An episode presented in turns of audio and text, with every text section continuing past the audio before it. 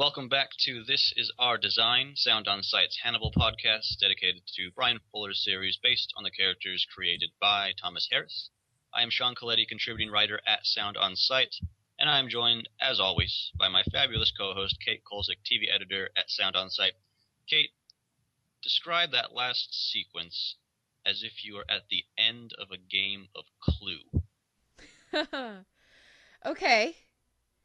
Uh Hannibal in the house with the emotions. Perfect. Couldn't have asked for anything better. This week we're going to be talking about season 2, episode 13, the season finale, Mizumono, written by Steve Lightfoot and Bryan Fuller, directed by David Slade. We were planning on doing something, again, uh, a little bit different for This Is Our Design. We had originally planned to have two guests this week. Uh, one of them is running late, so he may or may not pop up at a random interval, at which point we will let you know rather than just inserting his voice, because that would be abrupt. Uh, our first guest from TV.com, returning for a second time, is Mr. Noel Kirkpatrick. Welcome back, Noel. Hi, thanks for having me back. All right, so my first question, which is usually for the guests, was originally planned as a two-parter, but I'll just ask Noel the first part. Uh, when Will and Freddie are talking about Freddie's humble beginnings as a writer of cancer articles, he says, We're all desperate for a little hope. Uh, Noel, do you think hope is a necessary or dangerous thing for the characters in Hannibal to possess, or is it both? Oh, it's totally both. I mean, it's one of those things where Hannibal has been searching for so long in vain up until meeting Will for someone to be friends with, someone for a companion, basically, that understood him, as well as someone to replace his sister, basically. And it's that hope that Will and Abigail would be that for him. And he had all of that taken away from him. So even just within our serial killer, there's glimmers of hope for something. And it all gets ripped away from everyone here. And it's just gut wrenching. So yeah, so, it's both. All right, so I'll, I'll, ask Kate the follow up then. Um, Kate, what do you hope for when you sit down to watch this series? And maybe more specifically, what were you hoping for with this finale? Specifically, with this finale, I was hoping for an engaging and interesting episode of television, which is what I'm always looking for from Hannibal or any TV, really. Uh, more specific than that, I was I wasn't actively thinking about this, but when you pose the question this way, I probably there was some bit of me hoping that it could pay off that wonderful opening to the season with that fight scene with with Jack and Hannibal. I wasn't actively concerned about it, but on another show I would have been. How could they possibly live up to that the energy and vitality of that scene that we got in the in the first episode? Uh, they would have to cut around it or not show it or, or how is how could this finale live up to the promise of 12 weeks earlier that we started off the season with? So i was just hoping to not be disappointed i guess. Uh, more than that I, I i'm able to go into hannibal because i do trust the creatives behind it so so completely with just nothing just a free open mind trying to not be too traumatized uh, but i don't actually usually have hopes for hannibal episodes because i'm not really worried I'm going to be disappointed, if that makes sense. I'm just trusting them to, to guide me. That makes perfect sense. I, I don't know. Yes, I think I do have complete trust in this team, but they've really challenged that for me several times this season. And one of the ways that they've done that is by ramping up the, I guess, height of the murder tableaus and also the extent to which we are supposed to buy into the transformation that Will is undergoing because it seems like what is attempting to be done and what is actually being done, those don't necessarily have a great relationship a couple times this season. And so what I was hoping for was to come away from this finale, I suppose having a a definite sense of the events that have happened prior to the episode, the events that take place, and to have some semblance of what this is going to look like going forward. And, and I think my hopes were absolutely met there's a few things that I want to address on the more, I guess, theoretical level before we get into the appropriate booing and awing that has to happen with this episode at some point. And I wanted to bring up something that, that Kate, you've already sp- responded to. So there's a quote in this episode about punctuation that, that Hannibal uses. He says, The punctuation of a sentence gives meaning to every word, every space that precedes it. And in my review uh, for TV Overmind, I talked about this in relation to how we as people sometimes mistake events to be, um, if you want to use the analogy, full stops rather than commas or semicolons. But you had a really interesting application of this idea of punctuation regarding music, and I was wondering if you could explain that. Sure. Well, for musicians, if people who read music, the, our punctuation is articulation. So, uh, for a, a, note that is just a, all the information you have is the note will be one type of sound. If there's a dot above it, that means there'll be a little space at the end of the note. So the the note will end a little earlier than than normal. If there's an accent above it, you're going to have a little extra pressure at the beginning, but not necessarily any change to the length of the note. There's a lot of nuance that comes with articulation in in uh in in music and in, in composition and performance. And when I speak with my students, what I always tell them is basically articulation is our punctuation. So is this a question? Is it going up?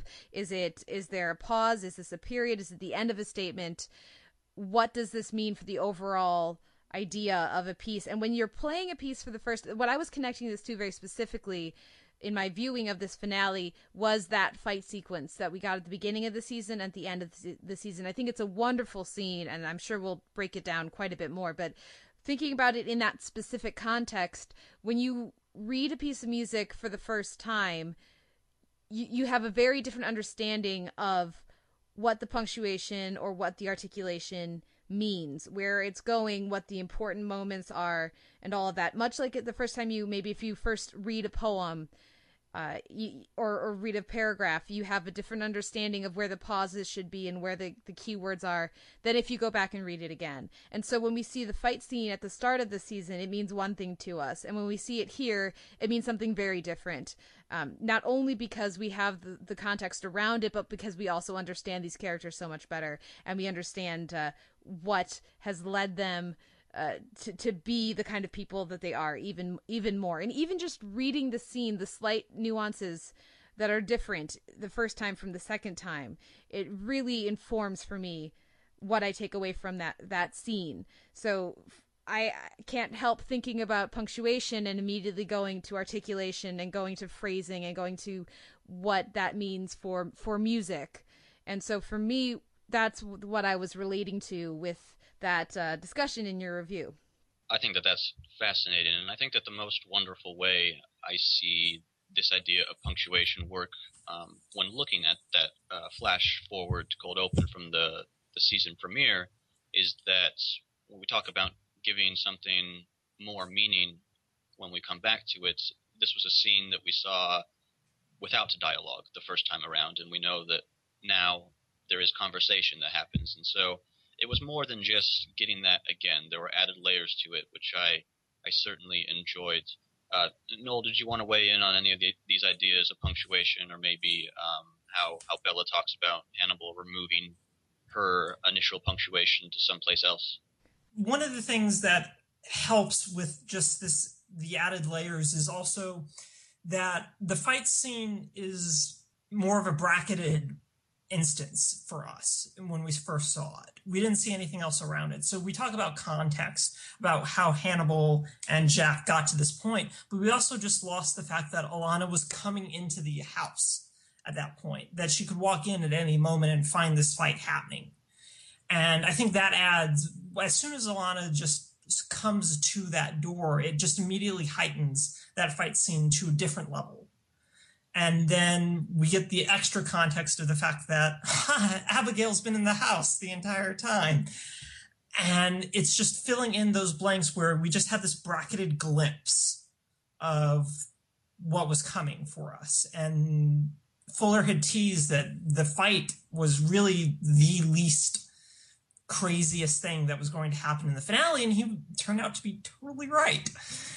And I think that's where that comes from. It it served as kind of an elliptical almost in the pilot, and now we get everything else around it. And what I also appreciate about it is that it's so so frequently that that uh, that device comes off as a cheat and doesn't yeah. feel honest. And what is great about this is yes, we do have a very different appreciation of what's happening based on the like you were saying, the context of what's going on with Alana and with uh, Abigail and with uh with Jack being out of a job basically. Uh, that but but the emotion and the intensity and the honesty of that initial showing, you know, the in the premiere of that fight is still true. Everything that we read of their interactions and what it said about, you know, the physicality of Jack versus the resourcefulness of Hannibal and that is all still true. They are still the same people. We just would never have guessed, or at least I would never have guessed that Jack was going completely solo to take on Hannibal that didn't seem like it was thing that even made sense. So I would have assumed all season that the, the cavalry's coming in, or there's a mountain of evidence, or there's something, because that's what we assume to be the case with Jack. If he's going to move, there's going to be a plan, as we hear him in the beginning of this episode. And so then to see how this is not just the action of a man who has been wronged and who understands now who Hannibal is, but also a man who sees this is a desperate last ploy because this man is going to get away and because there's nothing else he can do. It it maintains the truth of the scene, which is a lo- very important theme for this episode, while also shading it in a way that makes it feel fresh. So this this format, this structure of punctuation, and being able to use this kind of layering to really wonderful effect is just one of the the several technical things that I think really works in this episode's favor. Uh, and so, kind of as an entryway to talk about some of the other things that happen in this episode, maybe on the content level, I wanted to ask you, Noel, if you could break down some of either director David Slade or composer Brian Reitzell's contributions to this episode and how they help create some of the emotional responses that we have. I'll do David Slade since I don't want to deprive Kate of any of her expertise when it comes to talking about the uh, music. There's plenty. We we we can all get in on on, on the music. Trust me. Ah, well, if there's one thing that I'll say that I'll I've really enjoyed about the music um, was just this one little bit where it's after Hannibal smells Freddy on Will and instead of there being a big light bulb moment on Hannibal's face when he realizes that he's been had, there's this quick three note, I guess, three sound cue that basically acts as a light bulb above his head. And it's so good because it provides a perfect emphasis, a perfect exclamation mark to go back to the punctuation idea to that moment in a scene where almost nothing else happens except for them burning Hannibal's patient notes. In terms of the direction, though, um, I just keep going back to the last sequence, uh, the basically the climax of the episode, where everything is happening. I mean, we've we've watched that fight scene now twice on the show, so the choreography and the stunt work is just perfect. It's really just beautiful and raw and brutal, reminding me a lot of like torn torn Hitchcock's torn curtain. But then there's just the blocking of things, um, particularly in that last little bit where Hannibal is behind Will and just cradles Will's face right before he stabs him in the stomach in just this moment of sadness and regret and anger as well. And then he just hugs him so close. And it's just it's not even you'd expect the show to kind of like go in closer to them, but we keep a medium to, we keep a medium shot of both of them in the frame from the waist up. And then we cut to them, their heads behind each other in a normal hug embrace. And it's just, it's really nice to see how close that they were both in that moment, how and how, and then just watching Hannibal push him away and let him fall. And it just, it's such a breaking of them that it just it's brutal. It's just brutal. And then there's other little touches like I loved Alana's discussion about her dreams and her inability to sleep and feeling like darkness is coming inside of her and then she's just drowning in this water which felt like a really nice call back to that kind of inky, dark Alana that we had in the first episode when she hypnotized Will, or the first or the second episode where she hypnotized Will and she became that inky black water mass that washed over Will. And yeah, those two instances I think were the two that stood out the most for me from his directorial stuff. Okay, and, and just following on from that, I think for me, if we're looking at either direction or scoring, that well the the big sequence that we get at the end, I think, is about 18 minutes, and the the first eight minutes of them are the ones leading up to when Alana gets pushed out the window. As soon as we come back from that break, uh, we get whatever song that is that kicks in, and goodness, like oh, we'll talk about that song. Did you yeah. know what that was? Yes. We'll okay. talk about it. is this a Brian Reitzell composition? Ish. Ish. Okay. Well, okay. whoever had a part in it, whatever decisions were made, the execution of that and how it contributed to my experience of the rest of the episode was just monumental. And yeah. I know we've talked a lot about uh, music in Hannibal. Obviously, we have a segment on it that we do every single week for this podcast, but it's always kind of omnipresent, and sometimes it can fade into the background. And I think that this was an instance in which it was it was so necessary for the experience, the full experience, and I, I can't imagine having a similar reaction in its absence. Like it was it was probably the single biggest component of that sequence for me, and that's considering all of this plot stuff, you know. Like, and that's incredible amounts of things. Abigail Hobbs, whatever, everybody just dying, the whole bloodbath. The fact that it is set to this tune just made it, it elevated it to a place where I, I really have a difficult time describing it. So, uh, Kate, if you want to talk a little bit about this song and, and your response to it. Oh, sure, definitely. Well, before, I mean, just more generally, I, for me, the MVP of this episode as well as obviously writing, directing, act. Yes, they, it was all very good, but the key component for me, and I know I have a biased perspective on this, is the score from from Brian Reitzell because it is amazing. It is so wonderfully constructed. The the ticking clock motif, but it's not just a ticking clock motif. There's wood blocks supplementing that, and it's not just wood block. There's also chimes to to simulate the grandfather clock, like we talked about last week. There's so much nuance and layering to it, where where the clock comes in, where it comes out, how it is used throughout the the episode, and that you know that that that sound of design of of the entire episode leading to that final segment all with this beautiful very uh very continuous scoring um was incredibly effective. So yeah i have a lot to say about the music and i'll probably we'll get to it later in the podcast most of that stuff. But as for this particular song it is it was composed by brian Wright, uh, Reitzell, uh, but it is a an augmentation of bach's goldberg variation the aria so what he basically did is the notion is that each for the, that melody line with of the very simple piano piece each note is about six times longer. So if it's a quarter note now it's a dotted whole note. If it's a eighth note it's a dotted uh, half note. So each each note is six times longer than it would have been in the original. And so it stretches this piece out to be a much longer piece um, than it normally is. And so that's why it's familiar, but because yeah. it is so extremely augmented, uh, which is, you know, the terminology for that in, in Counterpoint, it's familiar but not necessarily immediately identifiable.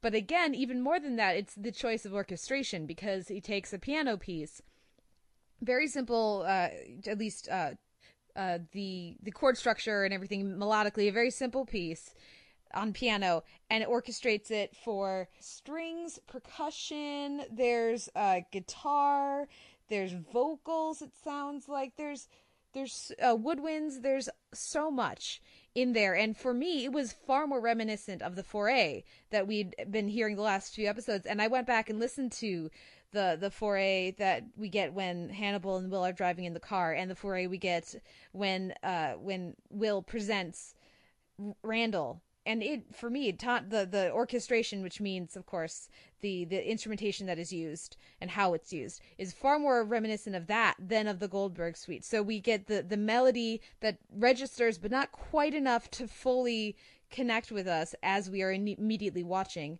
It's just it sounds gorgeous to begin with, but then it also ties into all these other elements of Will and Hannibal's relationship. And then of course that also just goes with our the history the Goldberg creations have on the show which we'll talk about a little bit more in Kate's Classical Corner. We've talked about it on the podcast a couple weeks ago, but this is a very significant piece to not just uh, Hannibal, but also, as I discovered this week, Silence of the Lambs. It's featured prominently in Silence of the Lambs as well.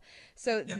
that's it's just a wonderful choice, and it's a beautiful. I mean, so technically the melody is from Bach, but it is a very, as far as I'm concerned, it's an original composition by Reitzell.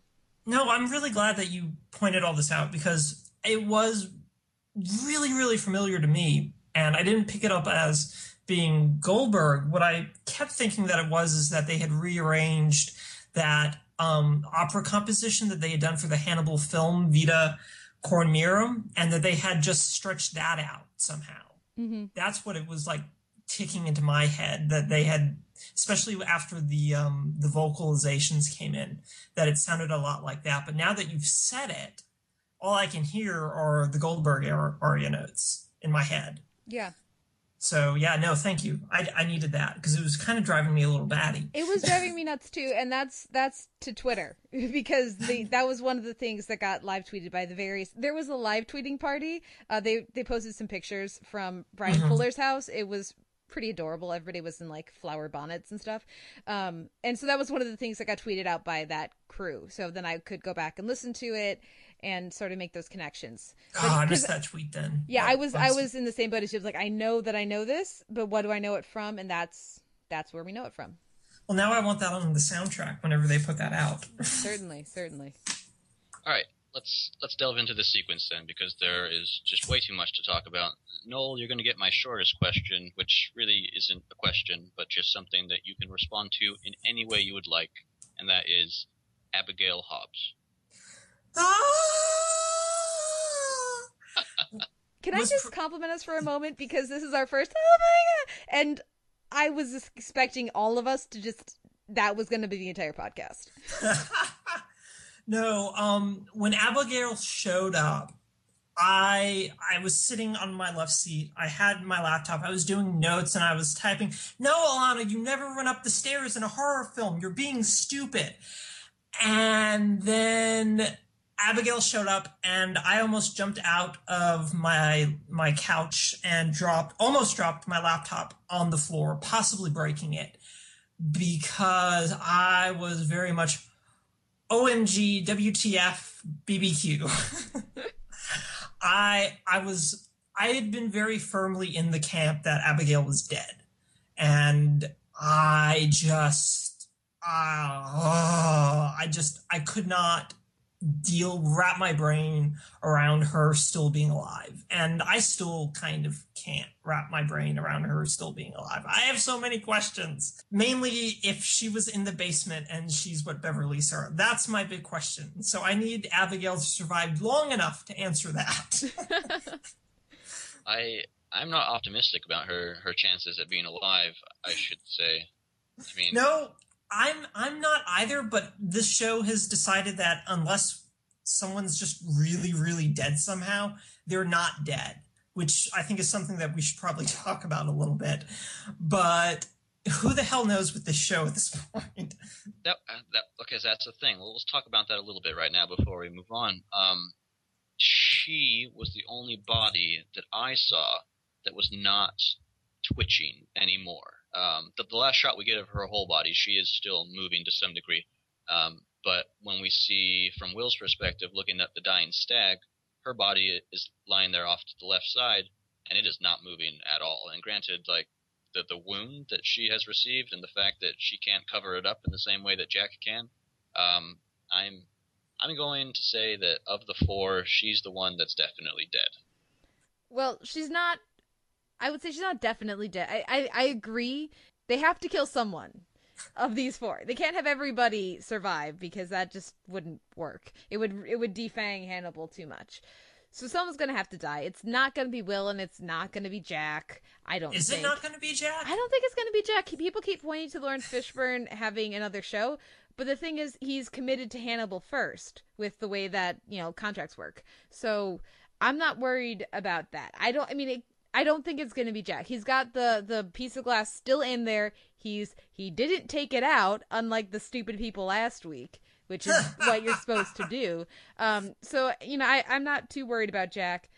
I'm more worried about Alana, but I think it'll be an either Abigail or Alana situation, and I'm I really don't want Alana to go out with you know the little she's gotten this season to do. So I'm basically Right. assuming it's probably gonna be Abigail too, but we don't you know you don't know. The main thing for me is this just confirms for me that Chilton is not dead.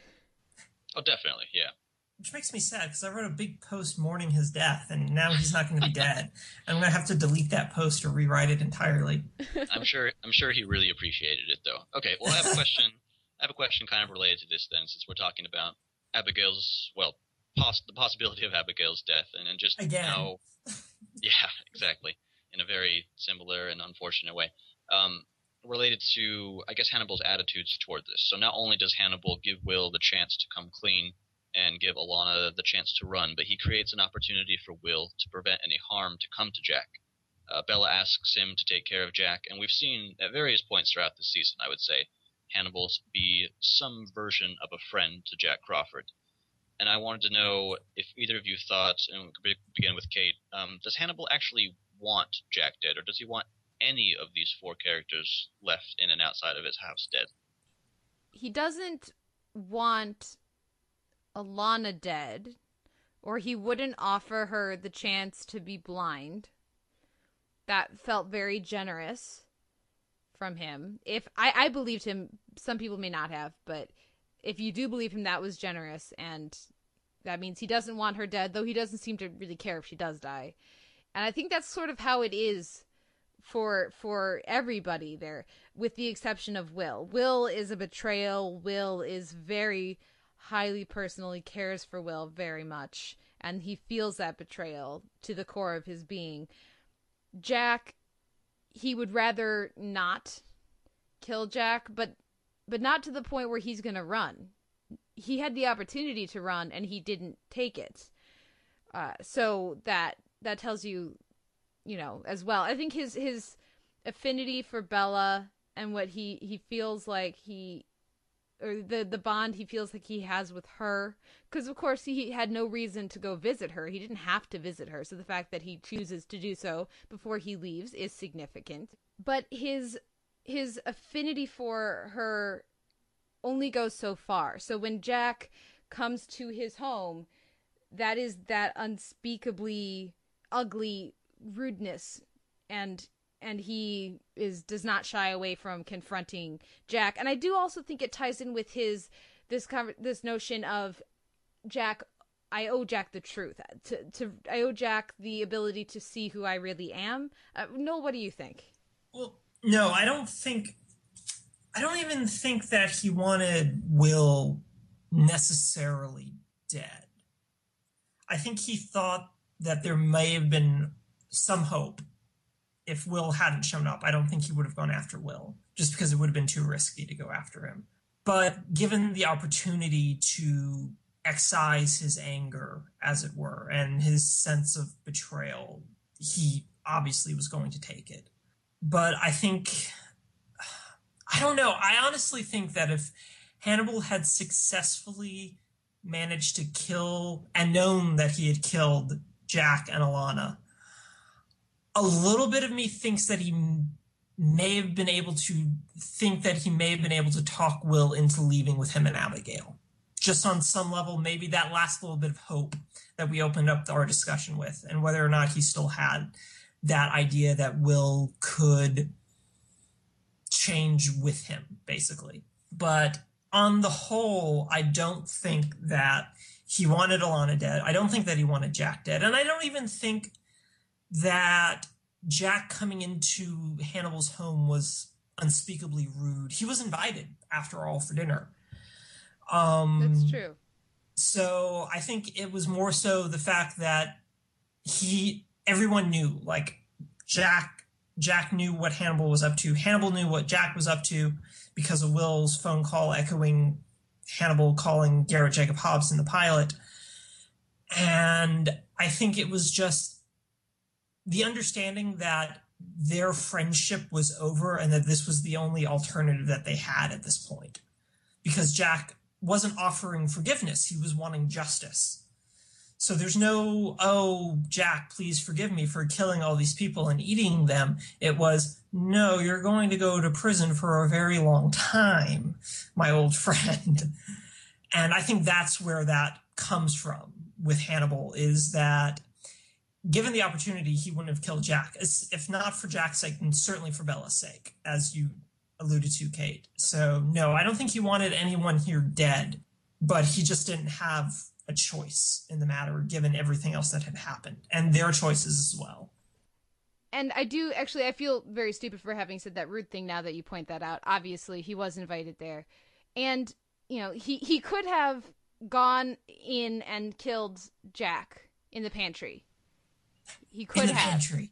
Oh my god, I loved that so much. but he, he could have. He could have let Alana go upstairs and and finished Jack before he went to go deal with Alana, but he doesn't. That's a distinct choice. I I do though feel like he didn't have to have Abigail. Well, did he have Abigail push Alana out the window, or did Abigail do that herself? Because if he had her do that, that was not necessary. That didn't need to happen.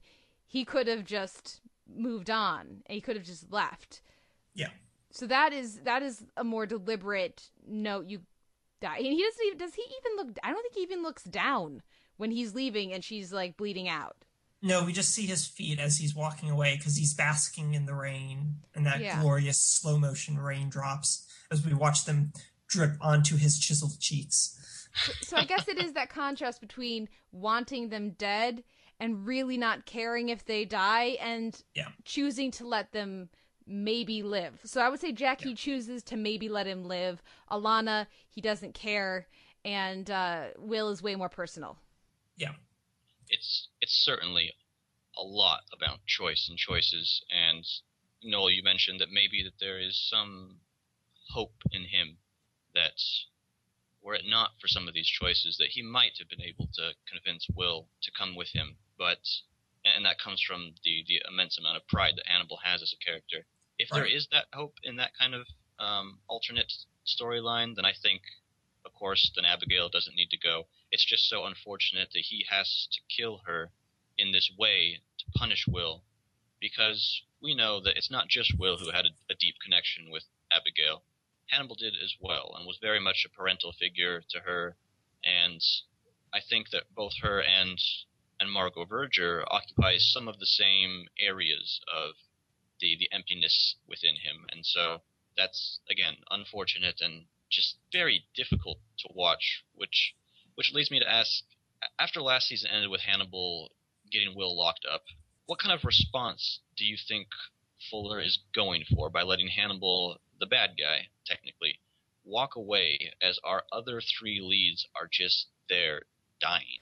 Well, I, I just to quickly, did you guys see that that thing that was going around Tumblr earlier. Um, the, the, yeah, I think it was last night. I, it was wonderful, and I hadn't made the connection, and I should have, and I felt like an idiot as soon as I I saw it. It was a series of pictures, screen caps with text, and first we see Hannibal, and it says, "I didn't," and then we see Alana oh, falling. sign up for. And then we see um will getting gutted. Fucking. And then, then uh, uh, abigail and will bleeding out. Hamlet. I didn't sign up for fucking hamlet. And that's what this ending is.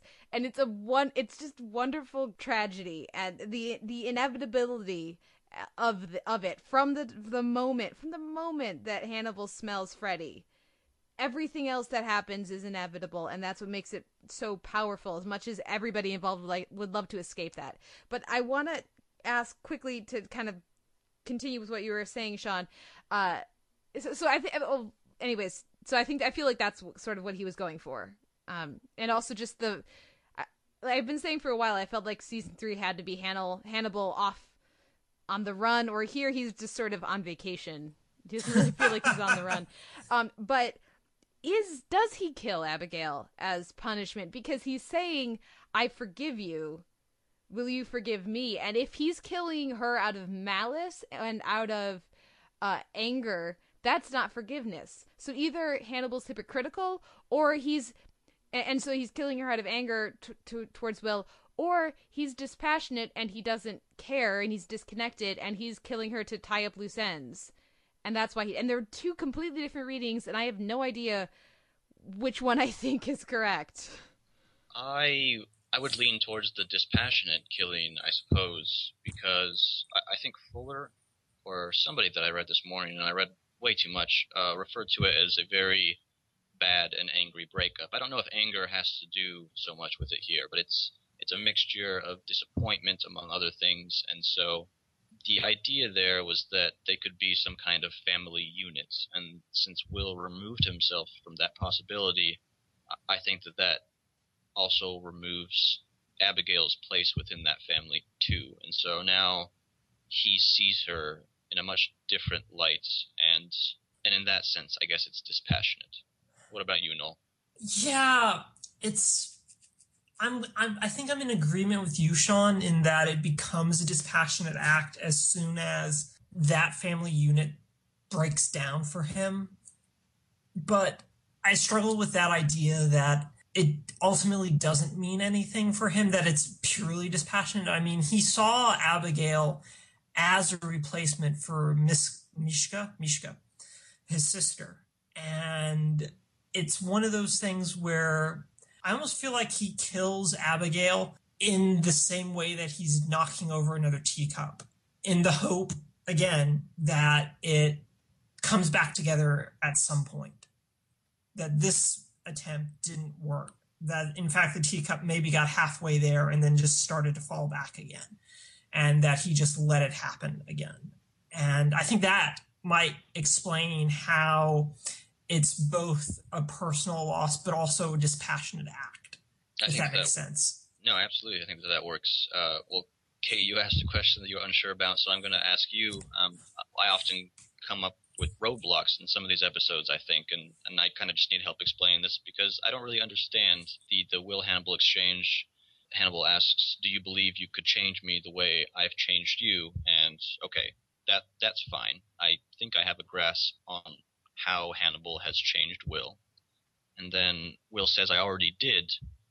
And I, I really struggled with that. So I was wondering if, if you or no, whatever, can help me oh, come understand on. He, that. He opened up.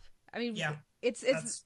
it's that is right there. I mean, this, I, there's many, many things about this finale that I'm sure I have completely wrong, that I don't understand at all.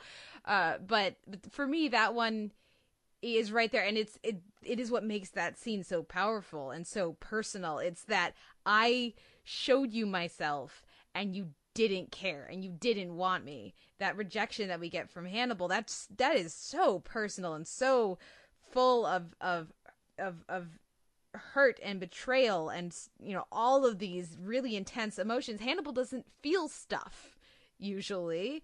Uh certainly doesn't let anybody in and uh, and so that's what I took it to me. He opened himself up to Will, and some of Will's uh, in order to to mess with Will and, in his mind and to craft him in his image. And just as Will took on elements of Hannibal, some of Will's empathy got in there and mixed that peanut butter with that chocolate.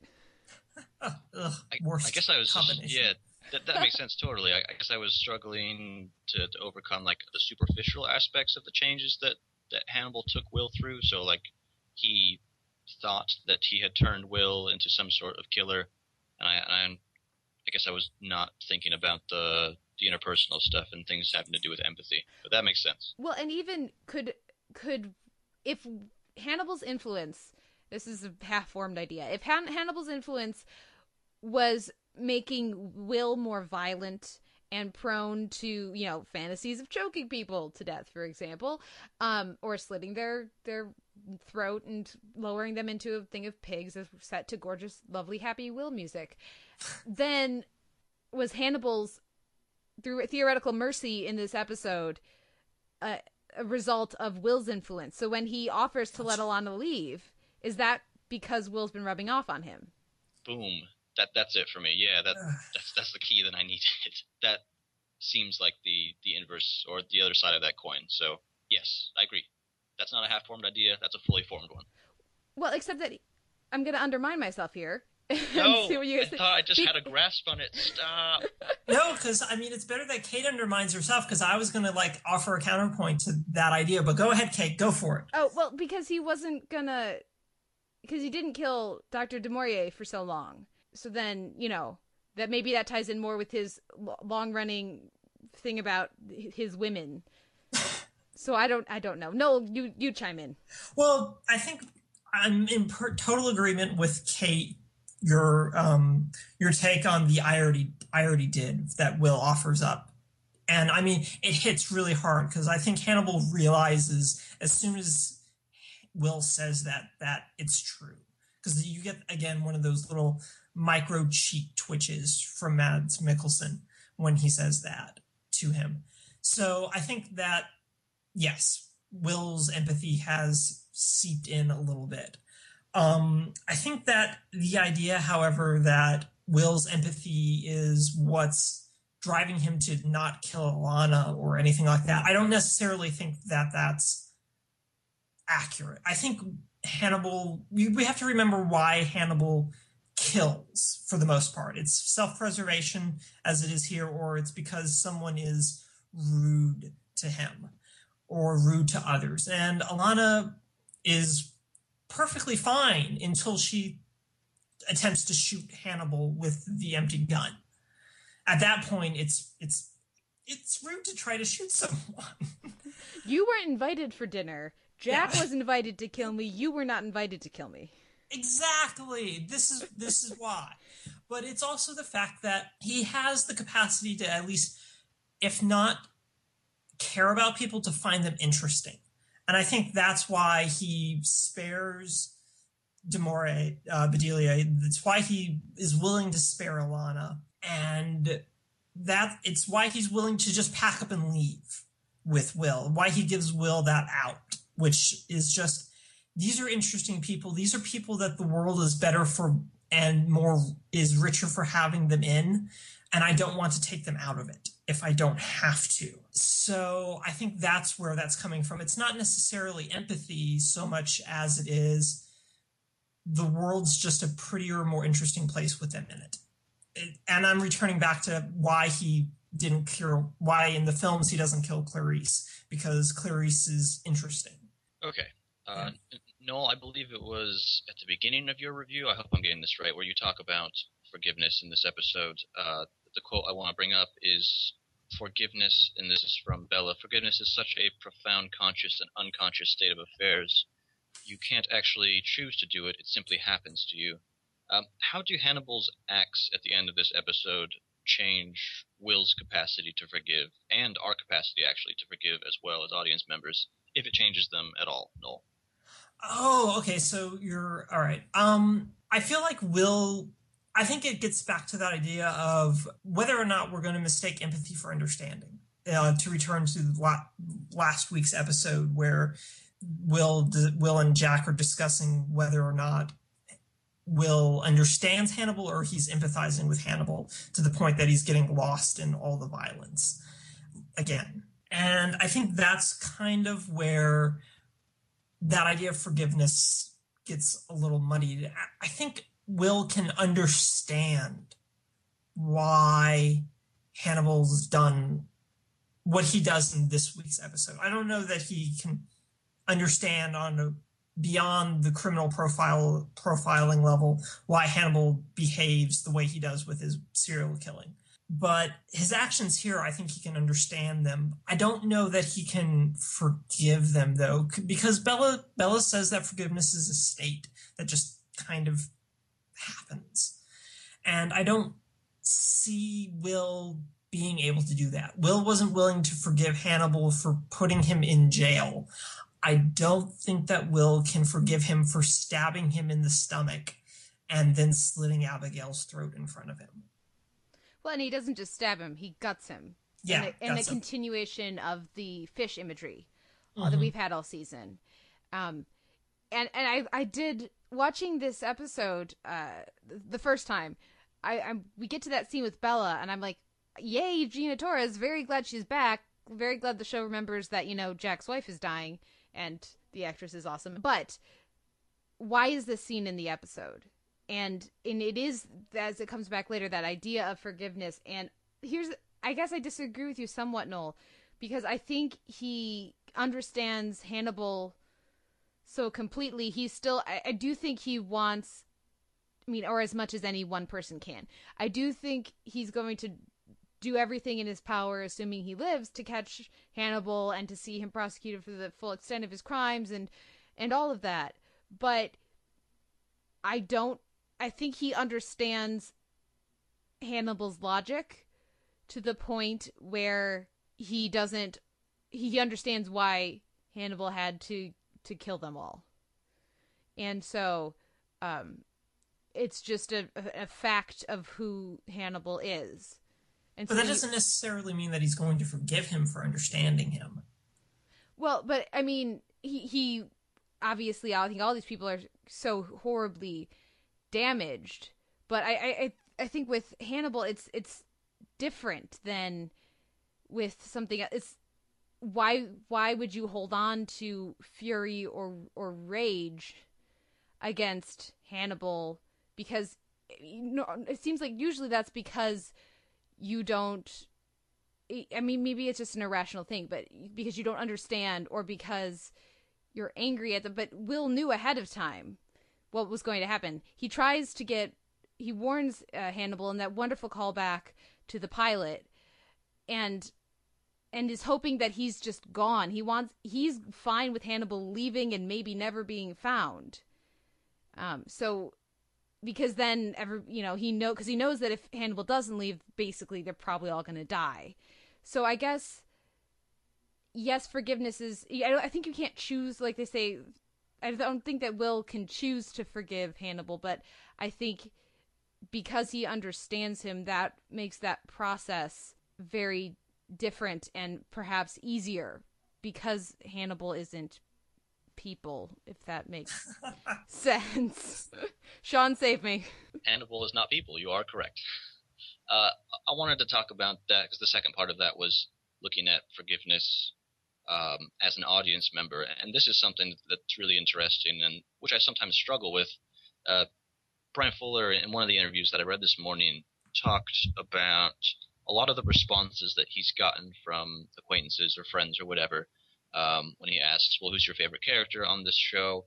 and people respond with Hannibal, and it's this idea of connecting and being able to give leeway or however you want to call it, forgiveness to somebody who commits certain acts that should be deplorable. And I think I don't even know how I would respond maybe like midway through the first season of Hannibal in terms of can I, as an audience member, forgive Hannibal for the things that he done that he has done? I, I want to say immediately the answer is no, and certainly by this time the answer has to be no for me personally. And that that group of people who can do that, that's that's so foreign and interesting, I, I guess, because maybe a, a, good comparison is Heisenberg, not Walter White, but Heisenberg, and that's another character who I, who I think that there's just from my perspective, there's no way that you can possibly root for this person in the sense that they are some they are people who you want to see succeed because you believe in them and their redemption or something like that. And so um, well, but I would separate out forgiveness from condoning or understanding from condoning. So just because you understand or you forgive Hannibal for his actions. I mean, I wouldn't, I don't.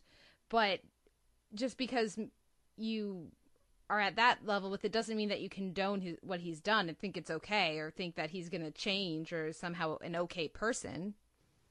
Certainly. Uh, and I agree with that 100%.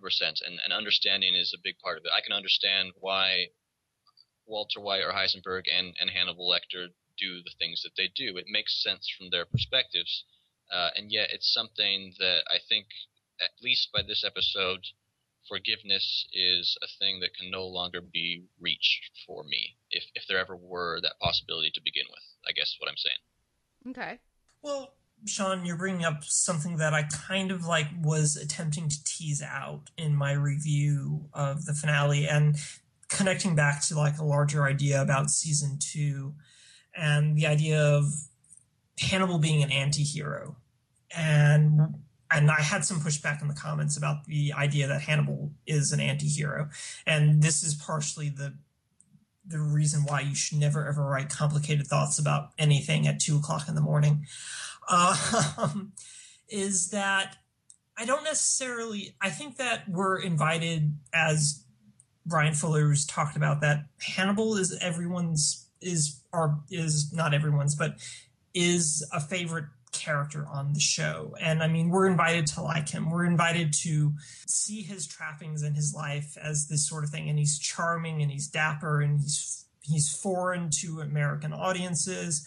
And there's all this sort of interplay of attractiveness to the show's conception of Hannibal Lecter that just really doesn't exist in other in at least in the film versions. I mean, Hopkins is charismatic as hell, but he's not he doesn't have that level of exoticness that that level of otherness that comes through with uh, Mikkelsen's performance here. And I think that's part of what makes him attractive and it's why we respond to him even while we are understanding him. Because there's this idea of him being sophisticated and the art that he consumes and the music that he composes. And all this sort of stuff that says that this is a cultured sane human being that we should all be very impressed by. And he's this horrible monster and I think what I was trying to get at when I was sorting that idea out was that he isn't so much an anti-hero for us as an audience member audience as a member. And we can, we can discuss that or debate that however you want. But i think he's very much representative of an anti-hero within the show within will's universe.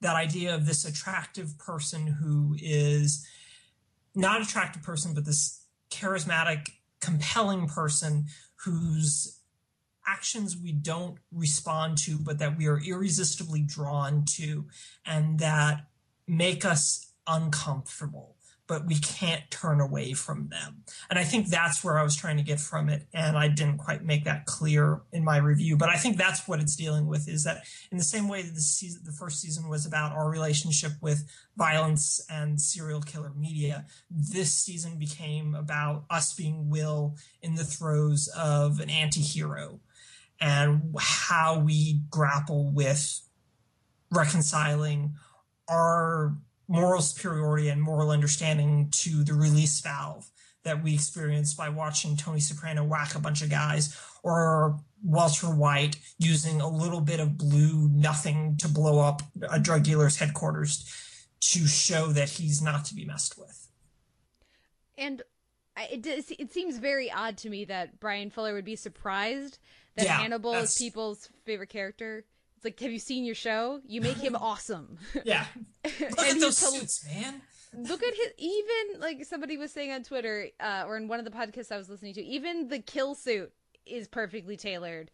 Yeah. He, yeah, and even aside from that, this is a show that we are watching where the first the very first like rule that is established that we know going in and that we are willing to suspend our disbelief about or you don't watch the show is you're going to watch a show where one of the main characters is a serial killer and is a horrible horrible monster. Okay now let's follow him week in and week out. So we've accepted who this character is before we even start watching. So from uh, our viewers perspective you know and also the show's perspective we don't see we don't learn anything about hannibal's victims in season one. The the woman that he kills to demonstrate the who, who the shrike is to uh, to will we find out nothing about her her family her we don't we don't get you know his his victims other than the ones that we're invited to mock or to uh, to find uh, you know, be like, oh, uh, you shouldn't have been rude to him, man. You don't even know who you're talking to. Other than those, we get a few of those in season two. We don't spend time with the people whose lives he's destroying outside of our, our leads. And so the show invites us to enjoy him. Well, even Kate, your idea that oh, you don't know who you're messing with is a significantly different reaction than oh my god, do not be rude to this man. Yeah. It's it's a it's a totally different affectional reaction to to the show. It isn't oh god, that guy who was rude to Hannibal who was a car rental guy.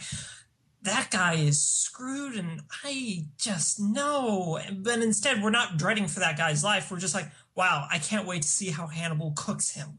Yeah, that guy was so stupid. Can't believe he did that. His kids Yeah, are going to no. be parentless now. Yeah, no. So I mean, the show's inviting us to see, not necessarily see him as heroic by any stretch of the imagination, but he's he's he's cool in that kind of weird, twisted sense of that the show's built up, built him up as being cool. But that's that's that idea of the anti-hero idea that we've come to expect in the past 15 20 years now with television characters.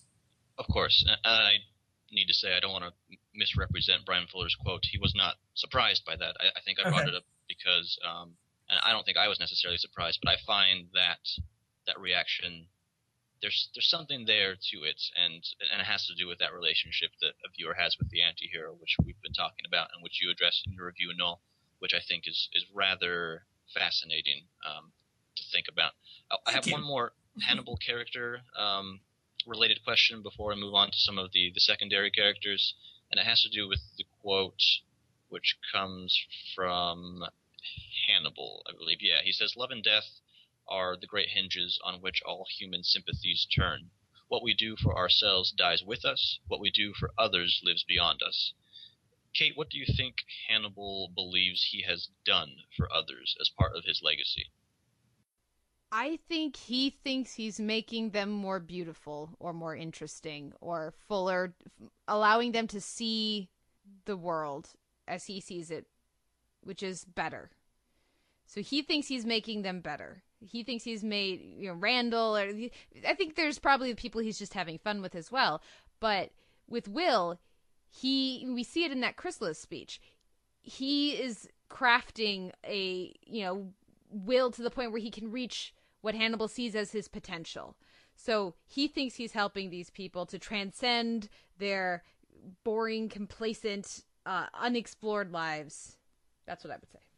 Yeah, no, I I would 100% agree with that as a response. Um, it for certain people that Hannibal interacts with, it's not only a matter of winding them up and watching them go, which is what Will accuses him of in the season one finale, but it's winding them up, watching them go, and seeing if they keep going and whether or not they have the capacity to be that type of ideal, that imago, if I'm pronouncing imago, imago, I that think he it's just Imago. imago. Yes, there we go. Imago. If they have the capacity to be that imago that he sees within them. So he cultivates Randall as this killer. He's trying to push Margot to that degree. And he attempted to do it with Bedelia. And I think that's where all of this is coming from, where the world's more interesting and he wants them to be his legacy. He wants to know that he brought more beauty into this world in his own twisted sort of way. And I think that's that idea of that hinge. That's his idea of a legacy. Even if he seemed, yeah, that's his idea of a legacy. He's evil Doctor Who. He can't see the beauty of the universe anymore, so he has to show it to somebody else. So he makes companions for himself. Okay, that's even worse of a inter-show comparison than me half me comparing the breaking of Will and Hannibal's friendship to Alicia and Kalinda's in The Good Wife. I was right there with you, by the way. I got to that bullet point in your review. I was like, yes, that's exactly what I was. Anyway, sorry. People should read Noel's review on TV.com to understand what we're getting at there. All right. Uh, I have a Sean, Alana. But yeah, Sean, go ahead. real quick. Mhm. You you never answer your own questions. yeah, sometimes. answer some of these Yeah, questions. answer, answer the question you just asked. I mean, do you agree with Kate and I, or do you have a different take on this? It's it's not a different take so much as uh, I would add to it not just being the being able to impart beauty. It's also relating to that idea of the imago, allowing people that he encounters in his life to become, in the sense that is often echoed throughout these works, whether it's in the novels or in the adaptations, um, the most pure versions of themselves. And yeah. so we get the, the most naturalistic route for Randall Tier, and that makes sense. And, and that is something that Hannibal absolutely believes that he has helped create, and that's part of his legacy. I specifically remember the end of that scene, um, or the end of the episode with Peter and his social worker, in which he's uh, cradling Will's face and, and talks about that idea of him being the, the chrysalis that has evolved, and, and now at that point he had become the imago who had taken on a, a life of its own and become something separate from Hannibal's influence. And so Hannibal is very much a a caregiver, a father figure to these entities, and then what he is leaving is something that's even greater than himself, which is probably the key aspect there for me. Yes. Are you satisfied that I've answered my own question? Yes, Kate. I'll I'll allow it, but uh, before we leave Hannibal, I'm going to ask a question of my own. I, I really appreciated that Last Supper sequence we get. Oh, so good with Hannibal and Will, and especially because this is a show that has the balls to make Hannibal the devil, and in that scene, he's Jesus. Would you deny me? exactly. So I'm curious what you guys think about about that, and uh, as well as, of course, this wonderful, wonderful performance from both actors. But what do you th- what you think about the the imagery used and the the sort of the roles taken on by Hannibal of very much the sacrificial Christ figure, the betray, the betrayed in that yeah. scene, as well as he's freaking was it Mike Myers or or Jason at the end of the of the the episode. Uh, so I would love to hear your guys' thoughts on on how the show manages to represent that duality so convincingly. I think Sean should go first. Go for it, Sean. Uh, unfortunately, I don't have a huge background in, in religious texts, and I really wish that I did. I don't know how I got through my English degree without reading a bunch of the Bible, but um, because it's just everywhere and everything. So, what what's most interesting about that to me is that yes, there's the contrast between Hannibal being portrayed as the devil, or in some ways uh, a demon, however you want to look at it, through uh, Will's fantasies or nightmares, or even just on screen and then there is, but there's been a lot of um, godlike or angel-like religious imagery attached to him. We saw um, the orderly put him on the cross, and that was another instance in which he was a Christ-like figure. Here he walks out into the rain, and it's very much a cleansing kind of rain, uh, a baptism of sorts, and that that mixed imagery, I think, feeds into some of the ideas that we've been talking about in terms of uh, sympathy or understanding or being able to relate to this character. And so that makes it slightly easier so that it's not just he he may actually be pure evil, but the fact that he's represented by the show as not pure evil complicates him e- even further, which I think um, makes him a much more endearing figure for the audience. I think one of the things that I I like the idea of it being of Hannibal kind of being Christ, but or at the very least a Christ figure, so as we not conflate the two.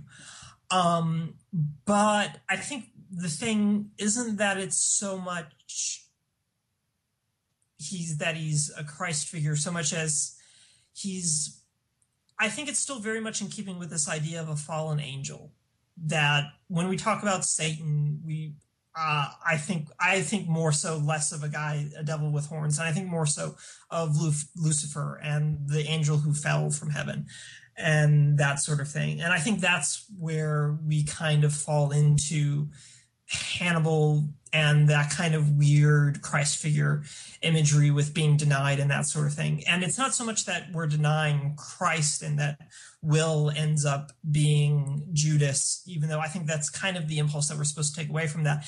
I think it's also just this idea that Hannibal is that ends up being that serpent that snake that tempts us and that represents that evil, that desire to know what's inside of us. And I think that's where that's kind of coming from. He's literally offering all this stuff. We've talked about how he's tried to build up other people into that purer sense. And I think that's kind of where that's coming from. It's not only a denial of him, but it's a denial of the knowledge that he's offering. And Hannibal can understand why you would deny yourself that kind of knowledge, that kind of self awareness. So I think that's where it was going for me. I mean, I, I totally see where the religious symbolism and the religious parallels are coming from. I just don't know that they necessarily work for me totally analogously for me. But Kate, maybe you can s- parse it out for me a little bit more if you want. I agree. It's not a one for one. Yeah. Uh, okay. And, and I like also your correlation to. I I do see. I see Hannibal as a more directly devilish figure than just Lucifer the Tempter, um, the most beloved of angels before he falls, um, for questioning God. Uh, which I know this stuff from Sunday school, but also from watching Supernatural. Uh, so, and I know it from Milton, so I there you go. I was just gonna bring in Milton after this. Damn. uh, but but where I would also connect it to to take the same ideas but remove the religious context is I think part of why this finale is so incredibly successful. How are we over an hour into this without having said, "Holy crap, this was an amazing, amazing episode, an amazing finale." A part of why it's so successful is that we can we can relate to yeah. Hannibal in that moment. We can see and I think because there are there are parts of ourselves that well maybe it's just us critic types uh, or more artistic types, we kind of hate ourselves to some extent, right? or we wouldn't be trying to do this. Uh, but you know, there there's that part of yourself that that you don't understand or don't uh, accept or aren't comfortable with. That's your or your darker side, maybe. And then there's also your more compassionate side. And so when we see that that imagery of Hannibal, his face half in glowing white light, his face half dark when Bella's, you know, waking up. When we see these positive moments from Hannibal where he come on guys, he only kills rude people. It's, you know, it's not that bad. We want to relate because we want to see the the good in him, uh, you know, because he's he's cool and awesome and we want to be like him in that way. Um and so when when we get to that final scene, yes, he's done all these horrible things, but we still want him to to we're still affected when he feels betrayed we're still affected when he feels hurt because we know that in our lives we have made huge mistakes and we still want that forgiveness that maybe that I'm we much don't more deserve. on board with. Yeah, that I'm much more on board with. That that's what makes John Milton's uh, Lucifer in Paradise Lost such uh, a good protagonist, is because he does have those qualities through which we can relate and aspire to. Um, so there's my Milton reference. Boom. All right. So b- before we move on to the the other couple questions I had about secondary characters, uh, Noel, the last time you came on, we were discussing the the courtroom episode, which yeah. wasn't everybody's favorite episode, but it wasn't even least, Bryan Fuller's favorite episode. Apparently, it was his least favorite one. Yeah, uh, it, it added an an interesting, well, maybe not interesting. I guess it added a different element to to Hannibal for a lot of people, and at the very yeah. least, it was that. Um, but given how much Hannibal steps outside the boundaries of reality, how important is it that Kate Purnell returns in this Kade Purnell returns in this episode uh, to charge Will and Jack for their outrageous government conduct? And how much of that do you want to see next season, assuming that both characters survive? I'm kind of mixed in the regard that the inner workings of the FBI and the politics of the FBI have generally been sort of my least favorite aspect of the Hannibal novels, at least when they're featured prominently. And so that kind of makes me just a little iffy. And when we talk about how Kade never really seemed to make a huge impact in her first few episodes, and then she's just back this week, I kind of just go, mm, did you? I, I, to me, I have to think that Cynthia Nixon just got really busy at some point, and they just weren't able to use her as often as they intended to, or they just decided to when they were planning out and writing the episodes they decided to veer away from that so more is to focus on Hannibal and Will as opposed to Jack's struggles within the FBI to keep all of these plates spinning, which is something I was interested in when they announced um, Kade as this FBI investigator. And she makes that kind of impression where she says, I come in to bayonet the wounded. And I'm just like, that's kind of important for this to think about considering all the shit that's gone down. But at this point, I don't know that we need that necessarily for it to be realistic. Um, mainly because I'm not that concerned with the shows being realistic to us. I'm more concerned with the show having an internal realism, which I kind of think that K doesn't fit into that little matrix. Everything else I can excuse as big melodrama, as opera, but Kade wanting to bring in some sort of accountability to me almost seems like it doesn't belong. She's here this week to make sure that Jack doesn't have sharpshooters at every window. Yeah, no, she ends up being that plot point, and there was apparently a dropped scene where he's outlining where Jack was outlining all of that to everyone else, and I think that's when she comes in and be like, "Oh no, this isn't happening."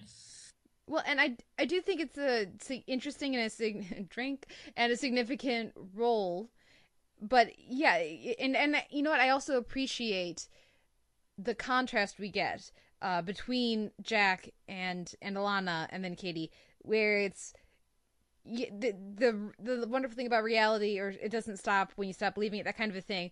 It's like, okay, yeah, yes, that's that's adorable and everything, but Hannibal is not reality. Yeah. This that character and that the monster that he is is beyond reality. So he's beyond anything else that they ever have to deal with, and uh, her not understanding that you know, I I see absolutely what you're saying. No, I agree that it actually doesn't fit with the rest of the show at all, but I'm actually kind of good with it because we are asked to buy so many different things about this story. It was kind of refreshing to have somebody go, "No, I'm sorry. What Will did was seriously messed up and it's not okay and we're not going to pretend like it is." Yeah. I actually appreciated that. But you're right, it does stand out, um, particularly because she's sort of flitted in and out of the season. It's it's a show I love and it's a season I love and it's a finale I really love, but it's certainly not a perfect one.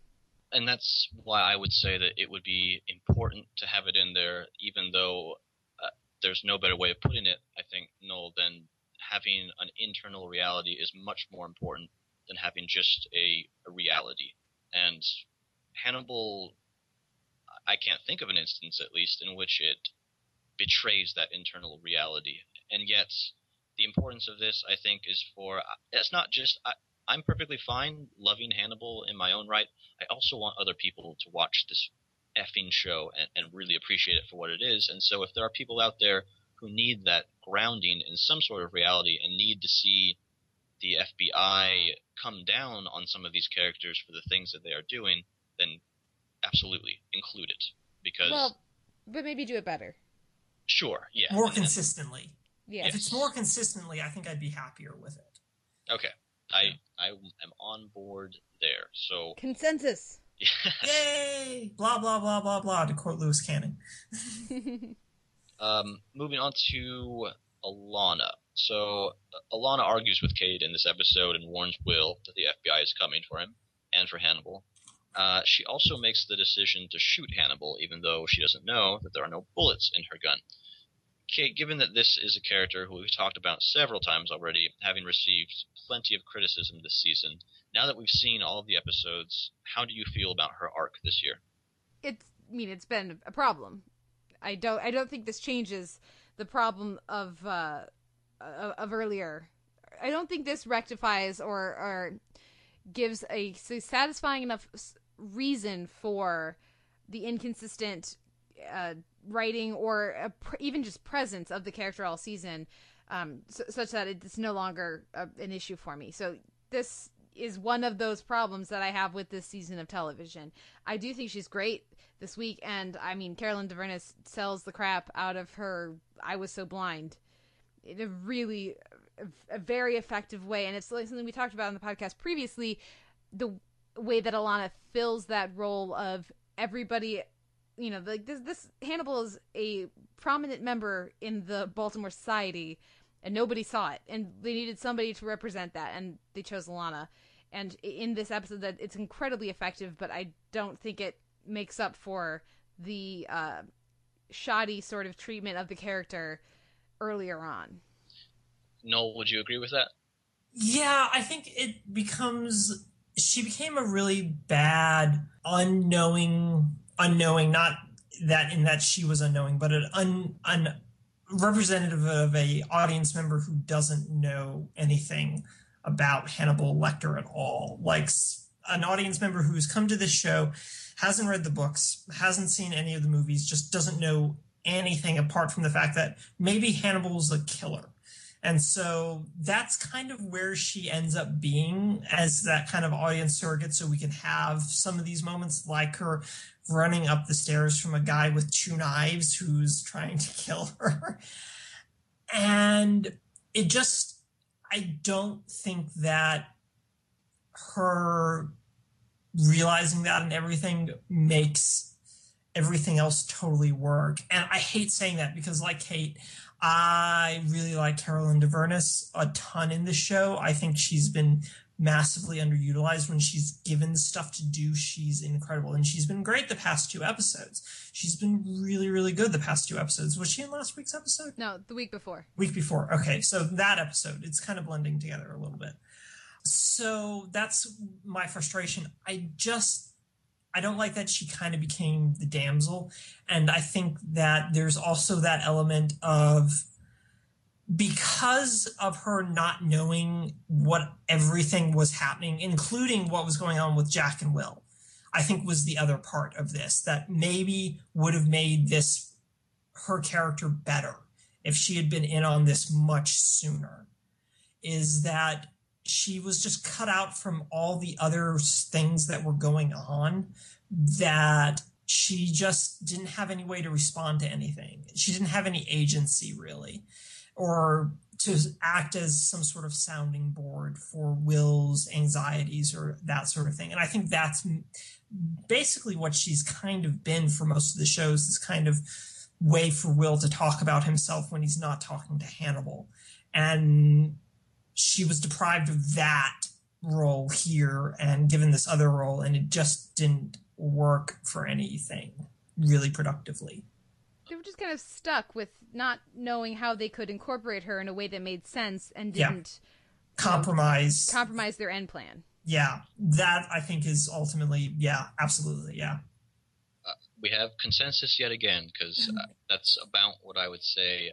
I, I did appreciate that like the the scene that we got many episodes ago. Once Will was released, uh, I believe it was when she went to his house, um, or rather, he was returning to his house and she was there watching the dogs. They they have a conversation, and Will's not acting like a jealous guy about whatever's happening with Hannibal. That was very true to those characters. I, I also appreciated that during their conversation, um, in, in the one that features her tear dropping and forming into blood on the table, there's not like a a grandiose like apology or no, yeah, yeah. get together. You know, it, it was very well executed. I thought, and even though yeah, she has been one of the the biggest recurring characters who has had the most problems with the the story this season.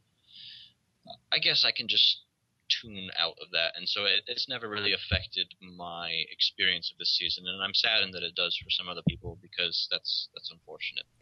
If, if they had even just given us one scene with her interacting with somebody other than the men in her life, and we get that in this episode, she she has that scene with Katie, but through the rest of it, we saw scenes of Hannibal alone. We saw scenes of Will alone. We saw scenes of Jack uh, alone, or if not with with uh, with his wife everybody else got to have an interaction with somebody who wasn't either a love interest or Jack. And I don't think I think she didn't even really have that many scenes with Jack.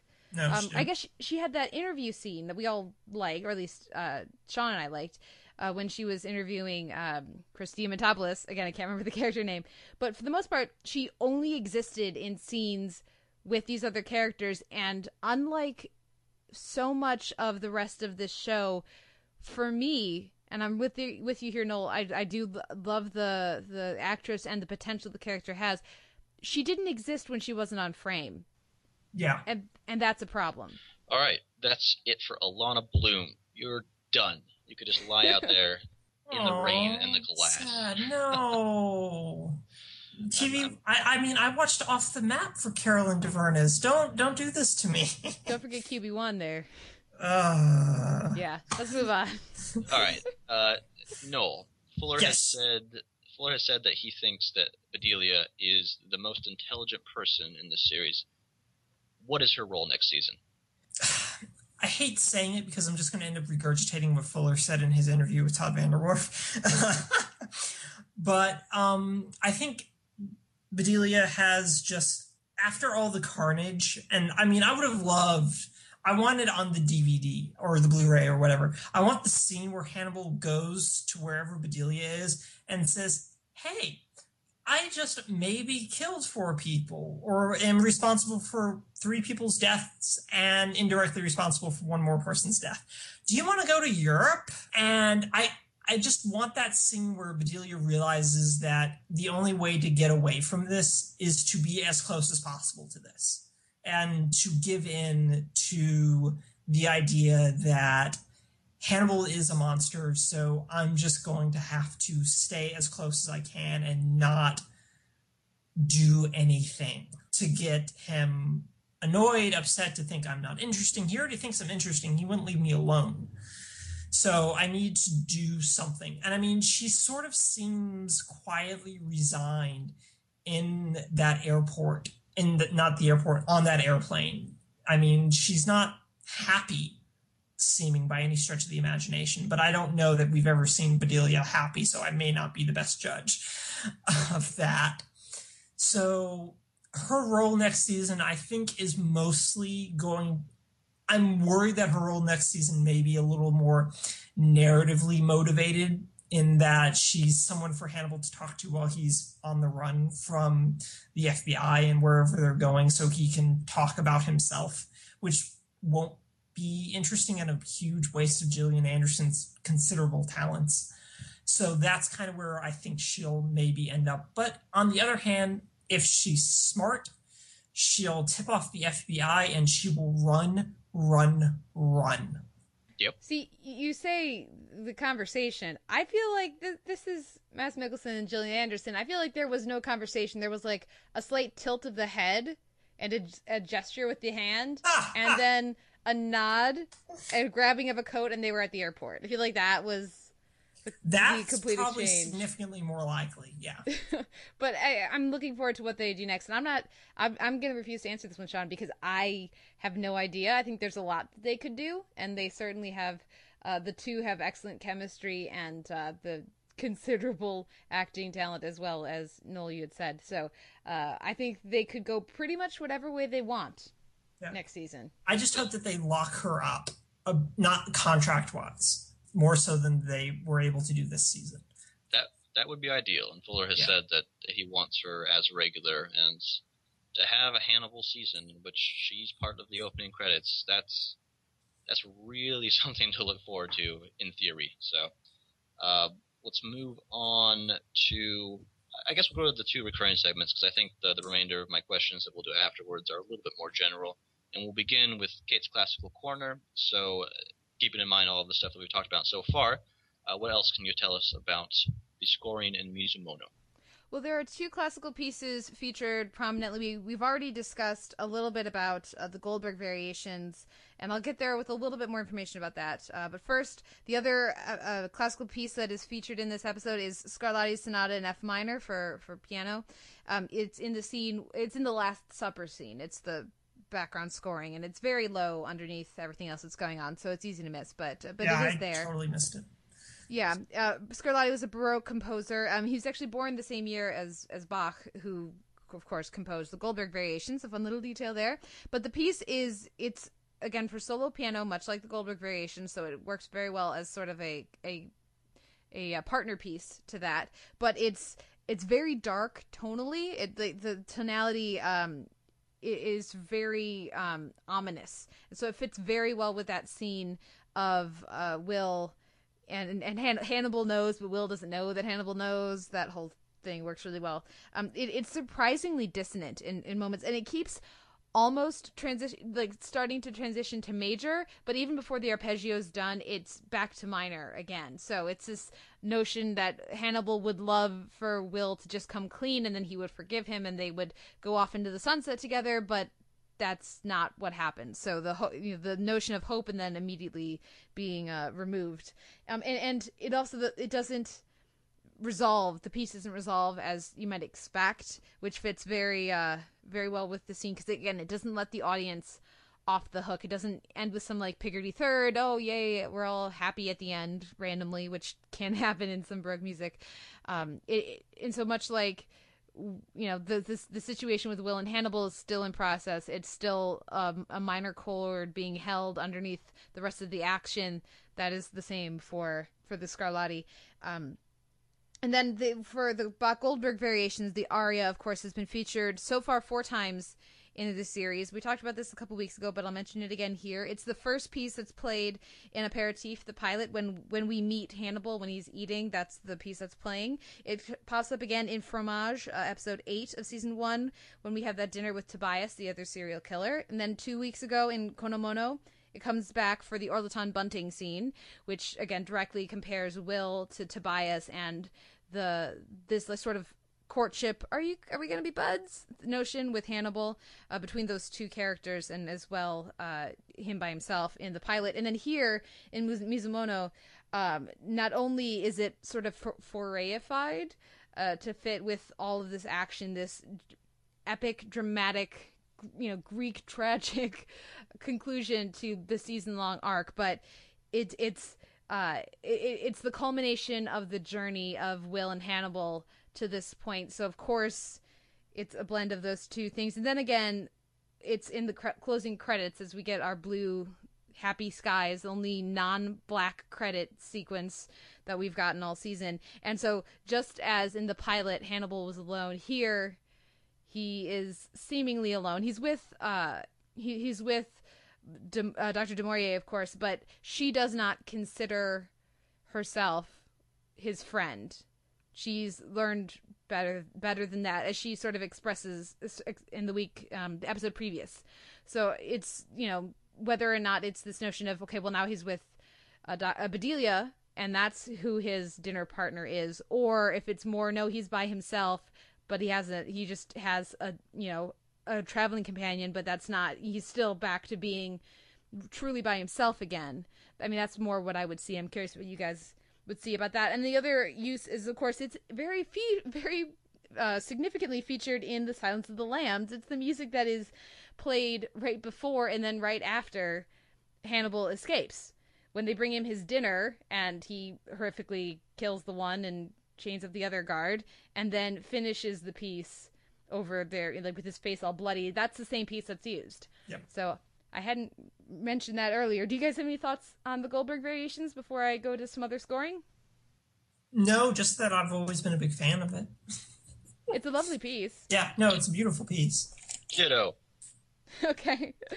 Um, the the other scoring notes I have, I'll try to. There's so much, but I'll I'll try to keep it uh, brief. I did love this score. Love love love this score. Um, in particular this week, um, we get this continuing motif of ticking clock, or uh, it's actually apparently like an egg timer that Reitzell has, um, as well as grandfather clock kind of chimes. But I enjoy there are three particular times when the clock winds and uh, it it does um at the, it winds twice in like the first scene in, in that first conversation with you know with the when we get the two the split screen of of Hannibal and Will, and then again the other place that it, that it winds is when uh, Will calls Hannibal and says they know. We get a winding up of the clock again, so it's only just really in those two scenes. So I, I really enjoyed that detail.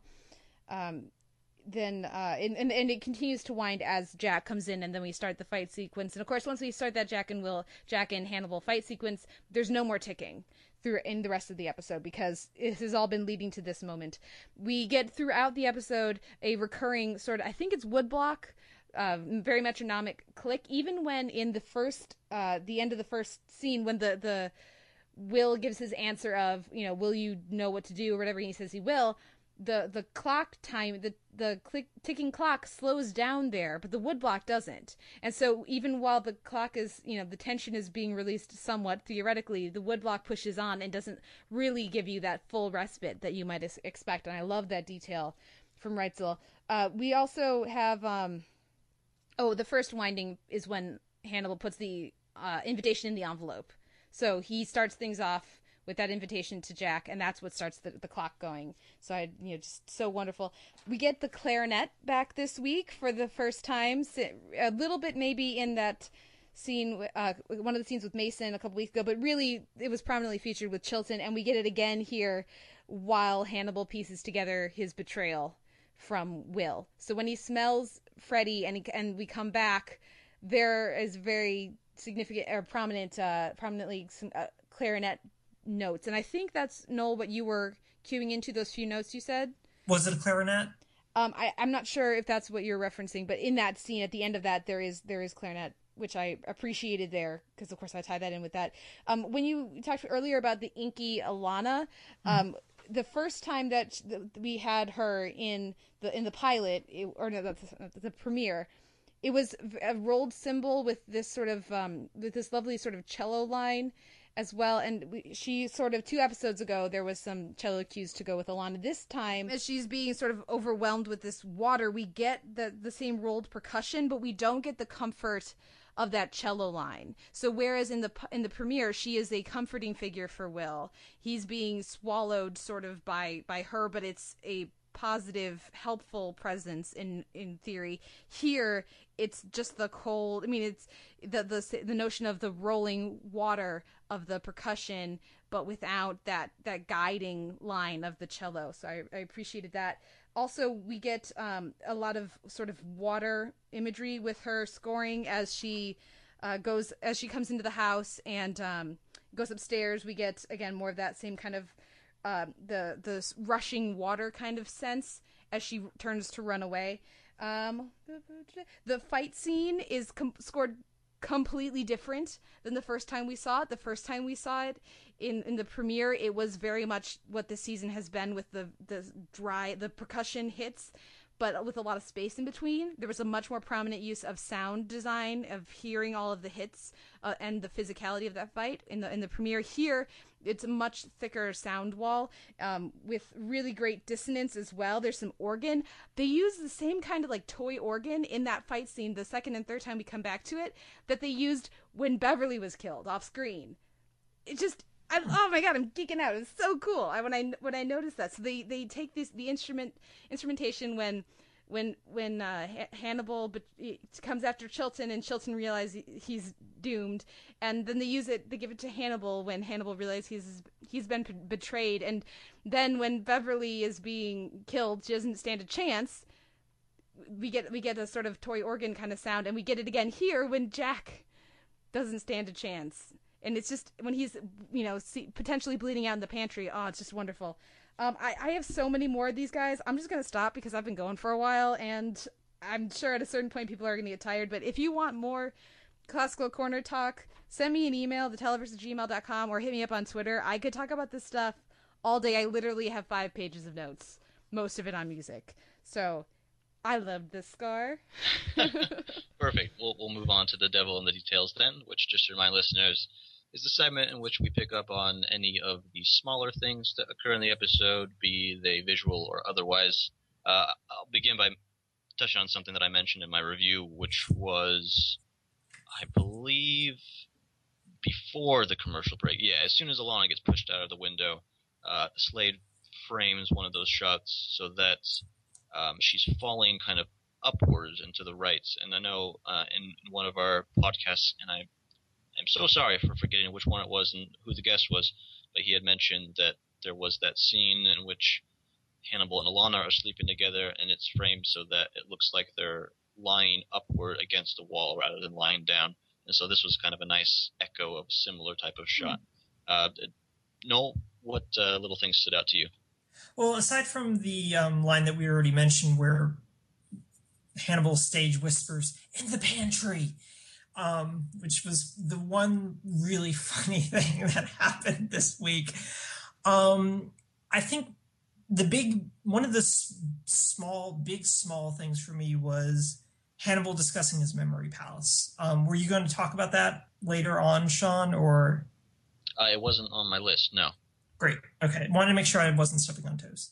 Um, was uh, Hannibal's memory palace and how essential that is to how he copes with his incarceration, at least in the books. It's not brought up in the movies very much, if at all. I don't think it was in the Hannibal movie. Um, but I, it was a nice way of bringing that back since we hadn't really seen the idea of a memory palace since Will's River and his fishing for memories. And I just really appreciated that coming back since it was a really important part of how Hannibal organizes his interior world because the memory palace functions as both a mnemonic uh, system which is how it was originally developed. But it also becomes for Hannibal a way to survive. And it's his window, basically. So it's I was glad that they bought in Hannibal's memory palace here. Go for it, Kate. Okay, shall we trade back and forth? Yeah, I only have a couple more, so I'll probably do my last two right after you. Okay, the first one I have here is I love the little flicker of flame we get um, in the edges of Will, particularly in his lighting the back of his hair in that Last Supper scene, as Hannibal te- tells him, uh, uh, "If Jack were to tell you all is forgiven, you know, would you confess? You know, all this." And Will, when you know, Hannibal gives him one more chance, and Will lies to him again. He behind his his head is are, are the reflections of the flame from the fireplace. So he has lost his chance, and now he's going to burn. Uh, the, my other two things were Kade's suit, which is a very vibrant, I think, orange color, and that definitely stood out in contrast to all the other colors going on in the episode. And uh, Noel, you already mentioned that in the pantry line of dialogue. Uh, for me, perhaps even more funny was Alana putting two bullets through the door and then saying, "I found more bullets." as if she needed to say it. And then she fired another one after, just in case. Uh, so those are my details. And for punctuation. Yeah, it for punctuation. yeah, those those first two bullets were commas. That last one was the full stop. See, I, I tell myself she was posturing because she was nervous, and that's why it was terrible dialogue. Yeah. Sure. Noel. Um, I think one of the things um, that I that was very small and it was only like two very brief scenes was Jack getting ready to leave his house and sitting next to Bella and then kissing her on the forehead goodbye while she's asleep. And it just kind of tore at me a little bit at how quiet that was. Plus, there was also, I think, dialogue going on at the same time over it.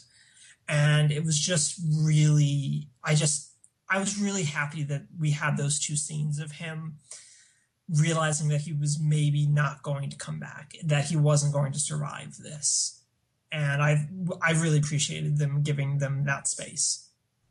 They were incredibly um, affecting. Yeah, I, I totally agree.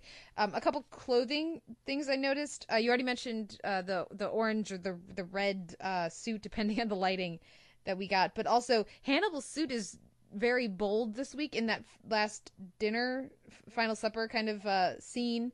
It was it has like the red in it again. The last time we saw one it, it wasn't quite it was even more bold and flashy. But the last time i remember us seeing a suit with that prominent of red it was in that one he wore with chilton and then not long la- later he was killing chilton. And so then here he's wearing red in his dark suit again and not long after he's killing everyone. Uh, Bella wears a sort of like an ashen gray for much of the episode. And when she's been more vibrant in the past, she's worn white. And uh, when she's uh, more, you know, kind of fading away, she's she's in grays, and so that happens here. Freddie's in a rather restrained number for her. There's no, you know, it's it's actually rather simple, and so I, I noted that. But um, again, uh, the the the uh, outside of the um the clothing things, those details really. Oh, and also I can't have been the only one on the second viewing, not the first viewing, going just just hug her, just just hug Abigail. Come on. it would solve everything. Anyways, um, but I really very much appreciated the callbacks to the pilot that we get. Or there are a couple of callbacks. We have Alana call Will, but she's calling Will from her car. So just as in the season one finale, she had that incredibly powerful breakdown moment in her car before she went to, to see Will, knowing, you know, th- theoretically that he was the Chesapeake Ripper, or that he at least had killed one person because he was ill. Here, she's calling Will to warn him about Hannibal, and so I enjoyed the parallel of that. But more specifically, the Alana parallel that I enjoyed is she's a stand-in for Abigail's mother, bleeding out in the front step from the attack. Yes, yeah. she is. Damn. And then we go in, and Abigail is Abigail, and Will is Garrett Jacob Hobbs. This this, and I said this on Twitter. This finale not only gave me everything that I wanted, it gave me so much more that I didn't know I want wanted. And Abigail was a big part of that, but an even bigger part was Garrett Jacob Hobbs. So I was very, very glad to see him back in this episode. And that's my devil's in the details. Yeah, yeah I had I had Garrett on mine as well. Um, which I mean, just it was really interesting to have him come back as Will is preparing to catch Hannibal. At least he hopes so. Um, my last two things were all, one of them is also red. I love that Freddie is just pure red in Hannibal's brain. And she's just a big red orange thing in his brain. So I loved that. And I think the one thing that I'm going to end up missing most of all from this, from the past two seasons, given that we're maybe changing gears in season three, is that I'm really going to miss the set for Hannibal's office because that is a beautiful, beautiful set. I, I could not agree with that more. That, I think that was one of the very first things that I absolutely loved about the first couple episodes of season one was just being in that room with those characters because it is gorgeous. It's gorgeous, and the other thing I love about it is that it's two it's two levels, which you almost never see on TV because it's probably a pain in the ass to shoot but it's two levels and you just don't see that on TV. So you got all sorts of like little power plays with where people are standing and that sort of thing. And I just loved that. So I'm, if I'm imagining we're not going to be returning to that set anytime soon. So I'm really going to miss it. Okay, a couple questions designed specifically for each of you, uh, and I oh dear. That, and I got one for the two of you too. Before okay. we finish, go Perfect. for it. Oh, we got plenty of material left, but the these ones I, I, had in mind for each of you, um, and hopefully this will give us a chance to appropriately gush about how freaking good this episode was. Uh, Noel, first of all, as somebody who who watches both shows and reviews them, um, I wanted to know what you thought. Not what, what was the better episode, and I okay. wish I had a, I wish I had a better word than satisfying but what was more satisfying as a final episode in a season's worth of material leading up to it? The Arrow finale or this finale? Oh, this finale, easily. I mean, I, I liked the Arrow finale a great deal, but this by far and away a more satisfying finale. I can't even think of a finale that was more satisfying than this, except in recent memory. The only one I can maybe think towards is What's in the Box from season four finale for The Good Wife. And I'm sure people will absolutely hate me. I would definitely see that this is the better episode by an incredibly large margin. Oh, totally. Um, yeah. And yeah, I, I might lean more towards the Arrow finale in terms of just wrapping up all of those stories in such a, a fantastic way. I'm a huge fan of Arrow, though, so that obviously uh, alters that to some degree. Uh, and then Kate, unfortunately, Ricky could not be here with us today, uh, so I'm going to kind of combine his question with yours. Uh, he called this one of the greatest episodes of television of all time, and obviously, uh, you have to watch a bunch of stuff. So, uh, in some weeks, it's probably coming up on close to a couple dozen shows that, that we cover for the Televerse and, and even in the off times, it's at least half of that amount. So you've seen an incredible amount of television up to this point in 2014. Is this the best episode of the year so far? Is this the best season of television so far? And does yes. does this episode is this episode in that conversation of greatest of all time? It is. There, there's been a lot of really very good to great TV this year, there's been a lot of great TV this week. It's a good week to be a TV fan. Holy crap, is it a good week to be a TV fan? Other people will have a much stronger connection to Mad Men. And I feel like that's the other show that's gonna, you know, be in conversation as as for like this and other people like true detective a lot more than i did too so maybe there's that for some people but as far as i'm concerned this is the best episode of television since ozymandias um, at least for the dramas I, I don't even want to try to think about blending in a show like adventure time or some of these other comedies and kind of trying to put them in the same sphere but the visceral immediate and and powerfully lingering effect of this episode is substantial. There when when an episode prompts as much response. And I'm not saying, "Oh my god, I can't believe that blah blah blah, people are dying whatever." That's shock, that goes away. When when an episode prompts this much genuine visceral response from its audience, it's doing something very, very right. And the last time I felt this was Ozymandias, and it's one of the, that's one of the best television episodes ever made. So, I, and I would say this is the best finale we've gotten since Spartacus. I would need to rewatch the Spartacus series finale to decide where I think those two rank. I like the Spartacus series finale better than the Breaking Bad uh, series finale because I wasn't as big on the, that series finale. Ozymandias is better as far as I'm concerned. But yeah, I do think that this is a truly great episode of television, and um, and before I say it is amongst the best of all time, I think it needs distance. Distance is the only thing that allows you to avoid consistent hyperbole. So it's very possible there's some hyperbole in what I'm saying because it is so fresh, but the last time I felt this, the way that I felt after watching this uh, episode of uh, of Hannibal, was uh, like I said, was Ozymandias from Breaking Bad last September, and um, the closest that I felt to this, uh, where I needed to talk to people about, I needed to talk to people about it right after I finished, was The Good Wife this season, Dramatics Your Honor. Um, so yeah, that's where I'm at with it. Uh, Sean, what do you think? Yeah, I mean, I've seen a bunch of really, really good television this year, and even an individual episode like the the Truth About Unicorns from Banshee, which was such a an amazing departure for that series altogether, and which really stood out on its own as one of the most beautiful things, beautiful examples of filmmaking that I've seen on television.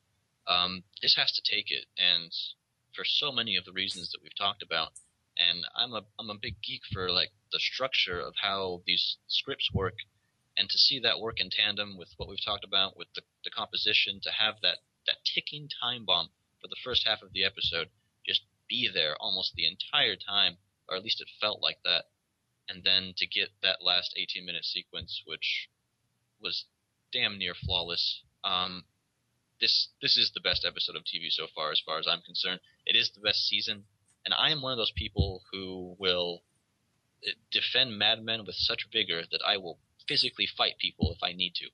And hmm. it, it is undoubtedly my favorite series of all time, and yet we'll have to wait and see on the tomorrow's season finale.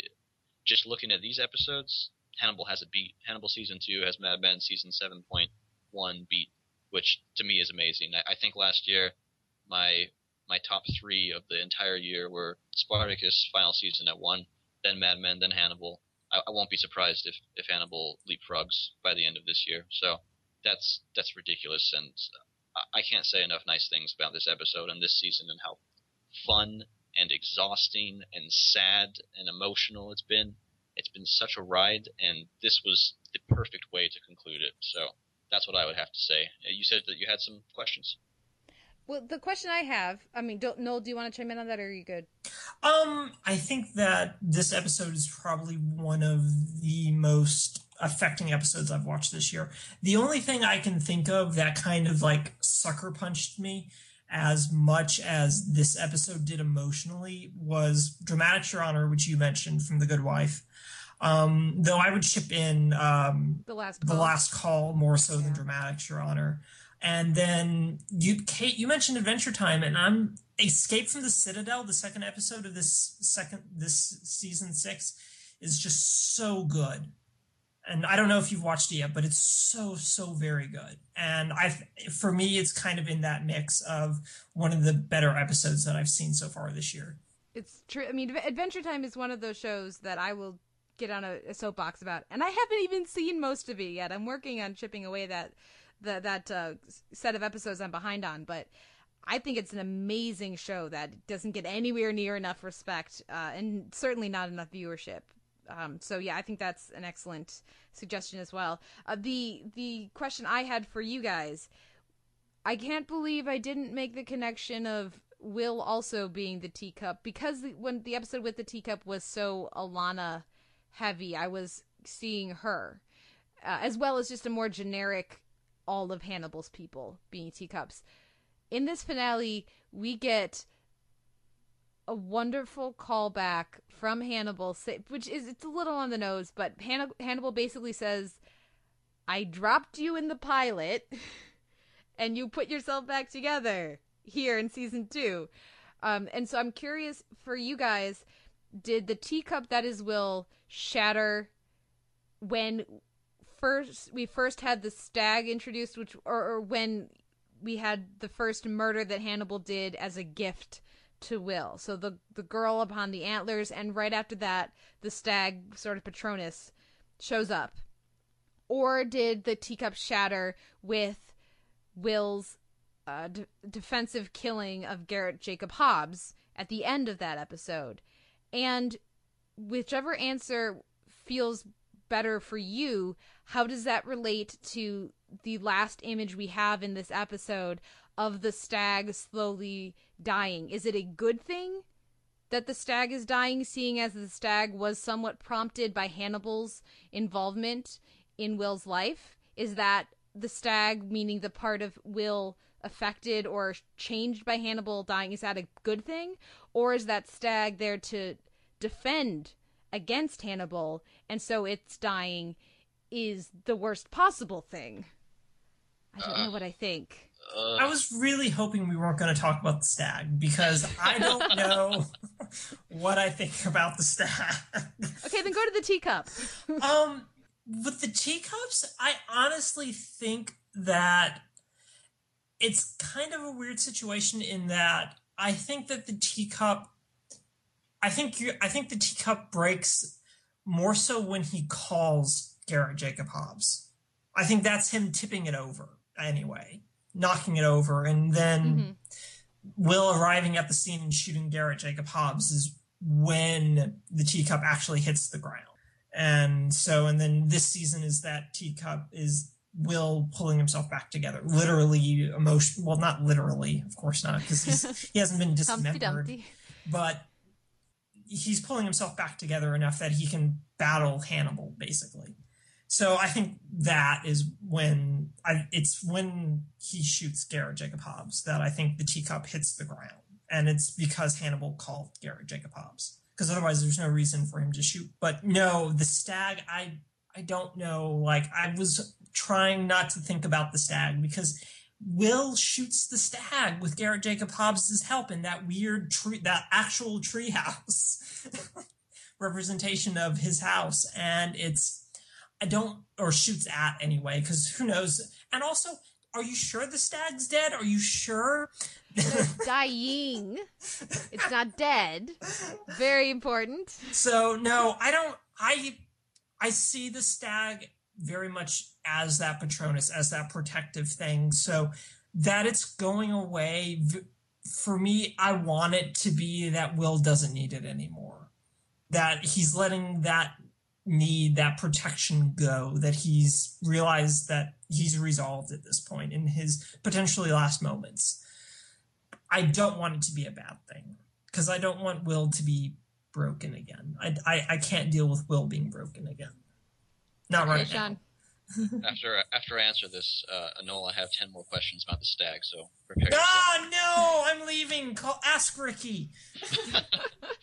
um, I I agree that I I think that the stag is still a protective force, and so in that sense, to see its death is a bad thing, and it could mean so many different things. I, I don't I don't even know if it's necessarily a manifestation of something belonging to Will. Oftentimes, it, it can be Abigail, and just because of how important she's been, and we've seen her appear in his fantasies as well in that stream scene earlier this season. So, whatever she represents or represented to him, I think that there's something within that that the stag also represents. And so to see her die and to see it die makes sense to me uh, if, if I'm looking at it like that. As far as the teacup goes, my shattering moment actually happens much later. Um, t- to me, uh, what you've both mentioned is very much the beginning of the descent, and obviously shooting Hobbs is a huge part of that descent. My shattering moment for Will, though, is when Hannibal asks him to draw the clock, and we see it through his perspective, and then again through Hannibal's perspective, and then Hannibal does nothing about that in terms of letting Will know that he is suffering from encephalitis or whatever it is. And so, like that, that's the shattering, and everything following that. I guess okay, because there's a lot. There's a lot of breaking. It's a very extended shattering over the course of many episodes until like he can begin the ascent. Um, and probably the ascent begins once he's allowed to kind of stew over all of this when he's behind bars. So that's that's where I would point to. Okay, I think I think what I where I'm at with the stag, drawing on what you guys have said, which is very uh, very helpful. And this is why it's it's nice to go last. I can make the stag thing worse potentially. Do you want to? Well, what I was what I was thinking when you're asking this question, I was thinking back to your podcast last week with uh, Vincenzo Natali and his assertion that Will's flashes were there for the audience and less so there for Will. Okay. So, what if uh, is he even seeing the stag? Is it just there for us? Oh God. See, had to make it more complicated. I made it That- more that complicated. really does. That really does ruin it. Damn it. And uh, it's it's a that's a good thing to think about. That's Uh, provided, yeah. of course, everyone uses the stag the same way compared to how um, Natali himself approached using it, of course, and that's open to interpretation. So that was just me throwing another little wrench in that. Go ahead with what you were going to say, Kate. what I I'm drawing this from is the the sense of that scene with Garrett Jacob Hobbs where he quotes his final words when he was alive to Will, and th- there was this for me that scene felt wrong. So when he points the gun at the stag, it felt wrong. I, I was like kind of yelling at my TV, "Don't do it! Don't do it!" Um, and and I think it's also notable that in that moment the dogs are not a respite. They are not a positive, helpful, welcoming presence. And that's either because the dogs have been perverted by Mason or because Will is not Will. So they do not register him as friend, they register him as a stranger. And when he sacrifices his stag in theory by by shooting at it, he it's the, theoretically the last thing he needs to prepare himself for what's going to come. Um, and so that it's a very dark moment. Uh, that, that's what it feels like to me. And there's some stuff in the scoring that goes along with that. Hit me up on Twitter. It's awesome. Um, but the, the then when that you get to the end of the episode, I you know because it felt like it was a bad thing earlier that he was shooting at the stag. It was, if again, it felt very, very sad and um, and because Bryan Fuller does call i mean and again this is taking information outside of the show and, and having it affect our opinion of the show which is something we've talked about on the podcast before. But because he does call it patronus a patronus is a wonderful happy positive good thing protector thing. And so i can't help but feeling like like like i want the other uh other characters patro- patroni to run in and do some cpr and save the stag. So while i do like this notion noel that he doesn't need the stag anymore I can't help but be saddened by the notion that maybe we're not going to see him again. sure, I can get that. So there's my que- there's my difficult question. Okay. So on my list, I have one listener question and I have three bonus round questions for the podcast. Before we do that, is there anything else that either of you wanted to mention about this episode or this season? No, I'm just sad I didn't bring a really complicated question. No one told me to bring a complicated question. You should know. You should just know. I came prepared for everything else but at my own complicated question. Noel, tell me about the stag. What does it mean? What does it mean? Ah! I guess the only other thing I would say about the season is that I have loved doing this podcast. I remember Sean when there was this we didn't know if we were going to do this. I'm Oh, so man. glad we did. I was I was gonna say that for the end, yeah, to kind of just mention that briefly. that this has been awesome. Um, and Hannibal is one of those shows I I really have enjoyed watching the critical uh, buzz around the show grow this season. It feels like people are talking about it more, and the ratings have gone up somewhat. Um, it was uh, I think it was a 19% higher ratings for this finale as compared to last season's finale, so that has me encouraged. Um, also, particularly because this was a season finale and not a series finale. God, the most depressing series finale ever. Yeah. um, but but Hannibal, there are shows that I say everyone should watch. For example, everyone should watch The Good Wife. Everyone should watch Adventure Time. Not everyone should watch Hannibal. But everybody should give it a shot. Unless they hear the description and know they'll hate it. But everybody should give it a shot. Because I, I was prepared to hate the show. I thought it was going to be terrible. Everyone thought it was going to be terrible. It should have been terrible. Yeah. but it's so amazing. So, and, and if you're listening, if you're on, you know, more than two hours into a lengthy podcast about the last episode of the second season of Hannibal, you watch Hannibal. But maybe we can, you know, have a project this summer where we go out and get other people to watch the show try to spread the word a little bit because I really do think, you know, it's a show that's so hard to take for very legitimate and wholly understandable reasons. Um, that I think a lot of people do put off watching it, even if they intend to. But but it has really proven itself, particularly in this season, to have such a sure hand, and to to be so confidently directed and written and and acted as well. Um, that that it really is. Uh, I, it would be nice if this could just be a given that everybody that that is interested in television as an art form watches it. So I guess pester your friends. I, I definitely will. Kate, did you want to mention the the listener question that we got? Sure thing. We got a question from one of our listeners, Brian. We also got an email from uh, another of- of our listeners, Christine. Thank you. We talked about some some music stuff, some double, uh, some classical corner uh, touches. That was it was very fun. Thank you for for emailing Christine. But uh, Brian wanted to know what we thought the show, how we thought the show would handle an element that comes from the books. Um, so this might be considered a book spoiler. So if you're worried about book spoilers, uh, give us 30 seconds. So skip forward 30 seconds starting now.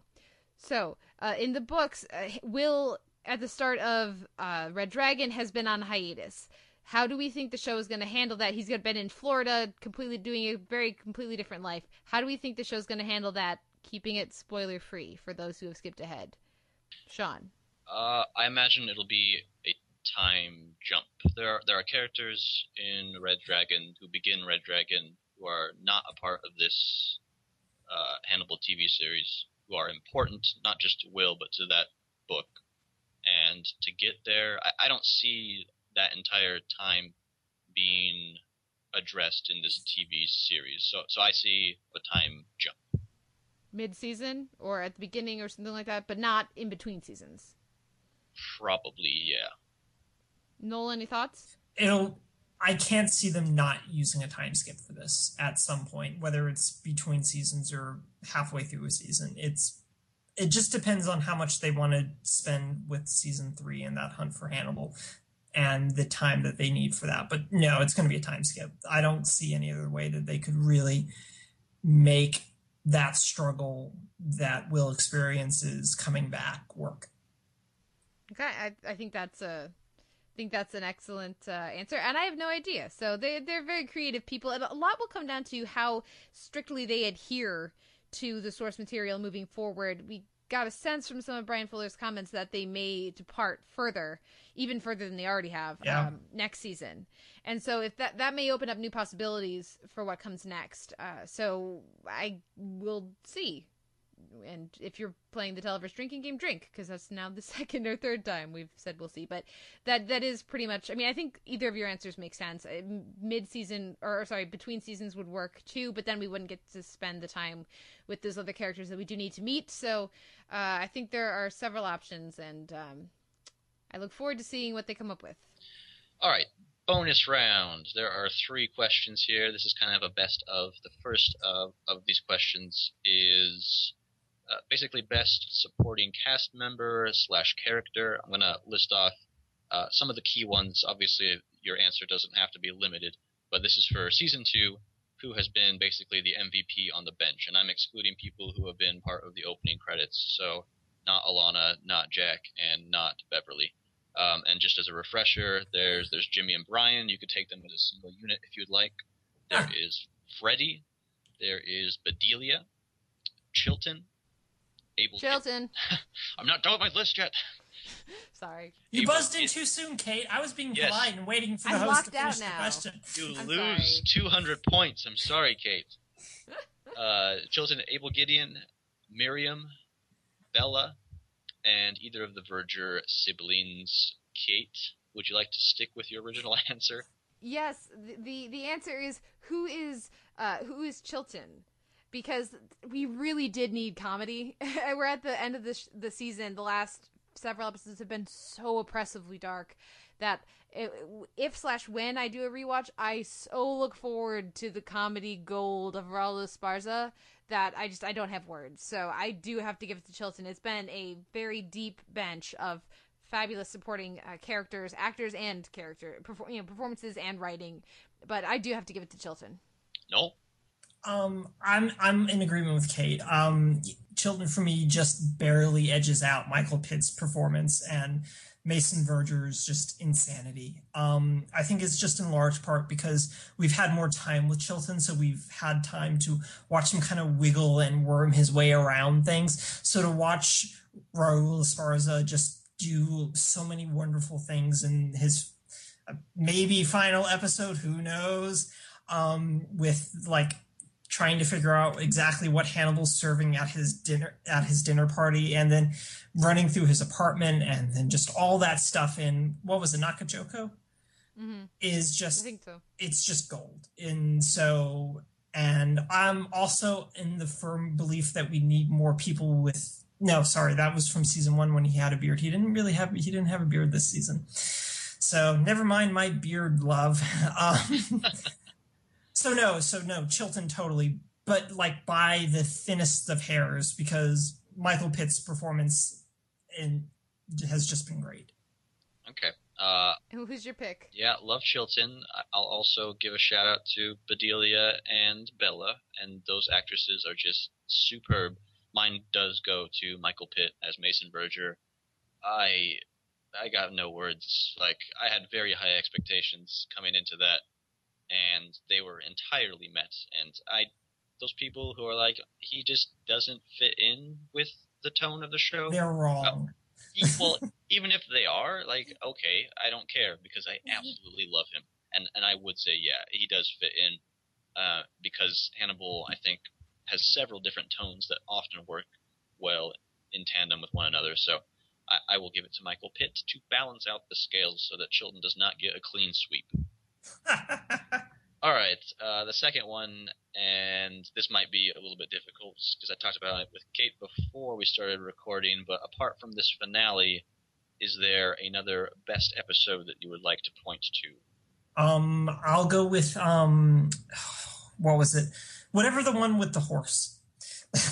Shizakana, or um, I think it was something along those lines. Suzakana. Yes, it's that episode. That episode for me was by far and away prior to this episode was probably the episode that I just really responded to the most. Um, just the mirror, the Bizarro Will and Bizarro Hannibal setup that they they provided, um, and then just is that your social worker in their horse? Yes. nothing nothing beats that almost so i'm going to go with that episode both for that one line but also just that the thematic richness of that episode was just really potent for me the, but the trouble that I have with this question, and it's something we, it's what we were talking about before we started recording, is that I think of Hannibal in the large form of a season at a time and the short form of a moment. And so I have trouble distinguishing where like where all the individual episodes are and where exactly everything falls. So the ones that come to mind are Suzakana, which is that eighth episode with Jeremy Davies and Diamantopoulos, Chris Diamantopoulos, and it, you know, introducing that introduces Margot too, um, but also the uh, the the death air quotes or the the framing of Chilton was also a very effective episode for me because you know the the journey of Jack over that episode, the journey of Chilton over that episode, and I mean, just just Hannibal in that suit waiting in Chilton's house is delightful. I mean, there's there's a lot to to appreciate. Um, yeah, I mean, there's there's we also get that that nice scene with uh Will and um and Alana with the I think with the dogs where she's at the house. I think that's the episode where where where he goes home.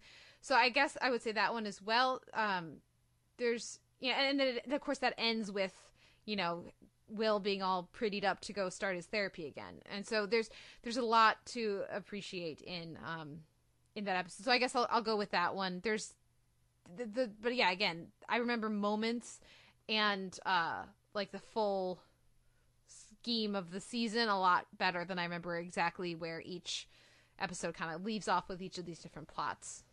And my pick would be following off of my answer for MVP, last week's episode, which concluded the, the Verger story for this season.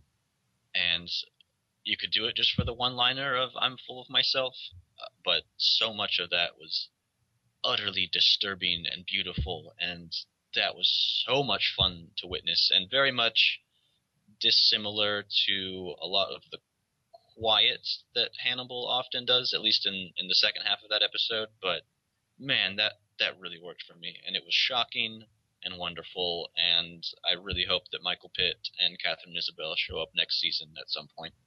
So that would be that.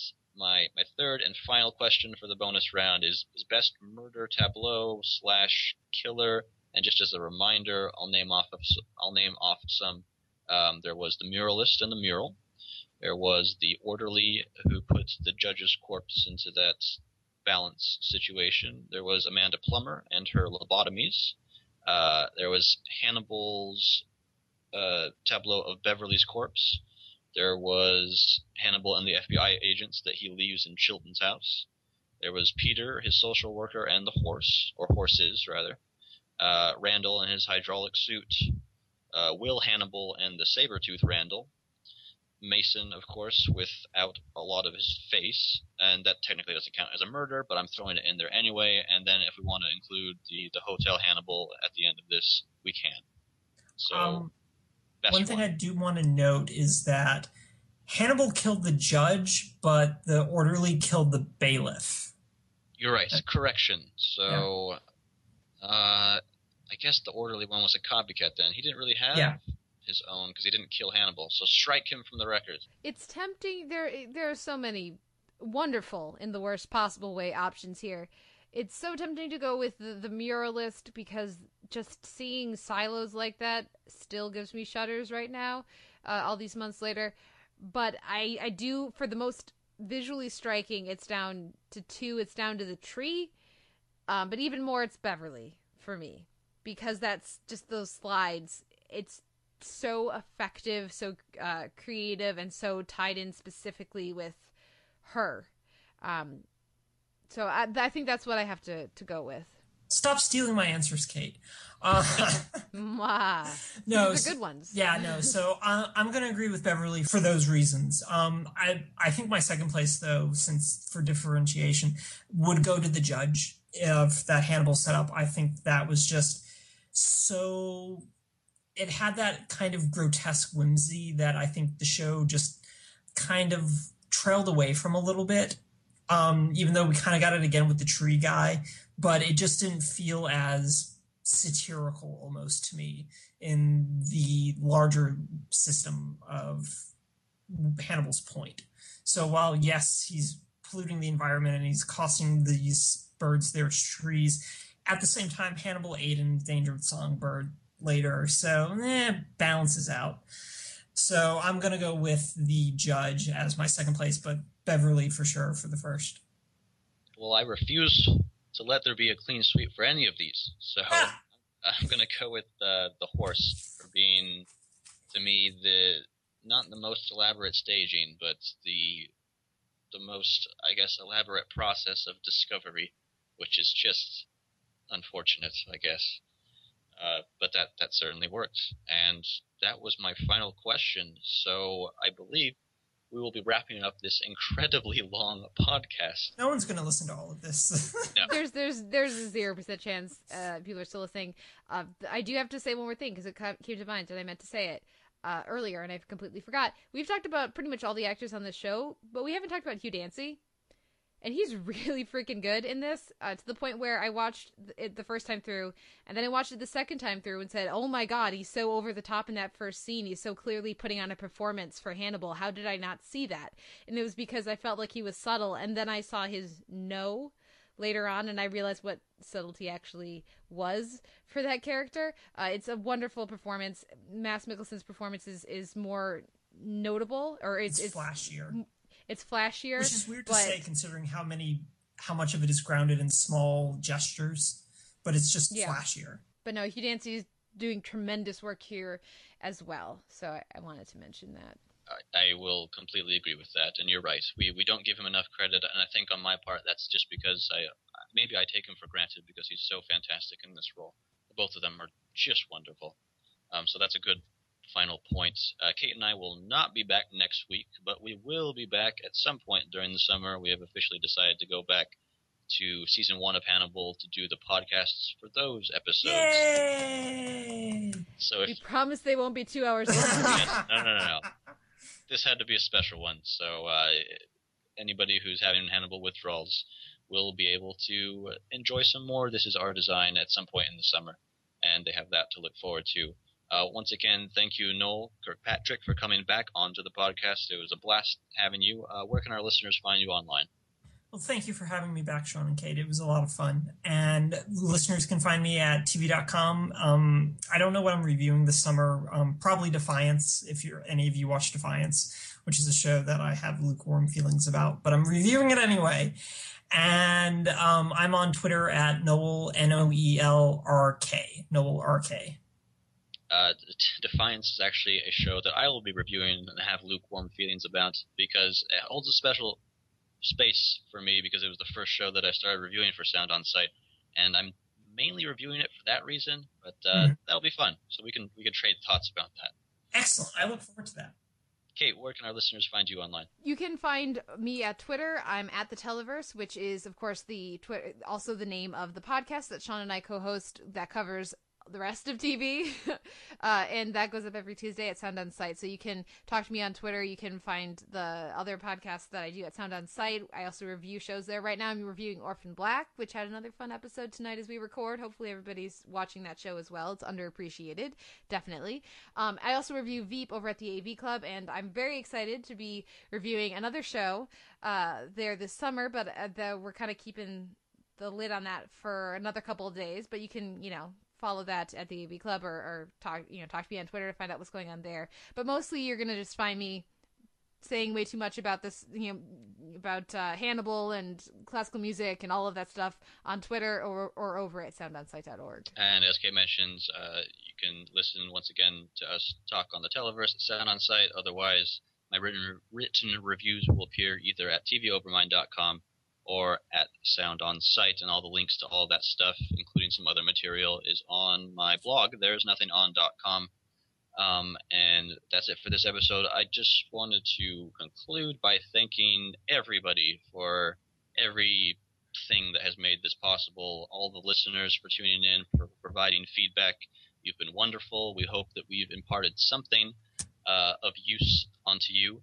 Uh, to all of our guests, uh, Ricky D, editor in chief at Sound on Sight, from the AV Club, Les Chappell, Todd VanDerWerff, Dennis Perkins, Zack Handlen, uh, from Battleship Pretension, Aaron Pinkston, David Bax, Tyler Smith, uh, of course Noel as well, which we've already mentioned, uh, Eric Goldman from IGN, uh, Libby Hill, not just from TV on the Internet, but who has also been publishing for NPR and who wrote a fantastic recent piece about Hannibal that deals with the, that central relationship very thoroughly. So check that out. Uh, of course, Vincenzo and Natali for coming on last week. That was an absolute blast, and that was very gracious of him to agree to do that. And most Your importantly, mom. Don't forget your mom. yes, thank you, mom. Actually, she was on the podcast. That's that, I completely forgot about that. I'm Wow, such a bad Sean, son. forget about your mom. Man. Oh man. Oh, if you hadn't have reminded me, that would have been bad. I'll, I'll just edit this out to, to make it sound. No, said no, it it needs to stay. Okay, okay, okay, fine. Uh, and and most importantly, Kate for agreeing to co-host. As you mentioned earlier, we didn't even know that this was going to happen. And actually, I think on the Friday, I, I was like, meh. You know, uh, I don't know if I have the time. I don't really know anything about editing or doing this podcasting type of thing. And then I watched that first episode, and I was like, "Yep, we we got to do this some way somehow." And then we did, and this has been such a wonderful experience um, and your contributions to the Kate's Classical Corner have been fantastic. It's it's really great to have like the perfect person to do this podcast with because that is such a huge aspect of Hannibal, and to have somebody who has expertise in that has been really really fun. So thank you very much. Well, thank you very. I, I seem to recall a very similar experience. I'm so busy with all these different. Oh my god, that premiere was awesome! I got to talk about it. So thank you for putting up with my rambling ways on all these different topics and letting me indulge uh, my my classical music background, uh, hopefully to some positive effect. But it's been a lot of fun, and I'm looking forward to uh, continuing over the summer. So And I just want to say thanks for you guys for doing this. I'm speaking for the other listeners as well, because I listen every week that I'm not on as well, especially when I'm not on. And I just really enjoy it. You guys bring a lot of insight and lively discussion, and I know a lot of other people enjoy it as much as I do. So I really appreciate it. And I just have a question since Sean mentioned perfect partners. Which one of you is Hannibal and which one of you is Will? Oh, oh no! God. and undo with it. that, I'm out. Drop the mic. well, I guess Hannibal's the musician, right? So that would have to, that would have to be Oh Kate. god. But that does mean I'm awesome. So it's insane. So I don't know. I uh, that's a good that's a good thing to leave uh how about how about we, we turn that uh, over to the listeners? Let us know who, who who's who. Nice.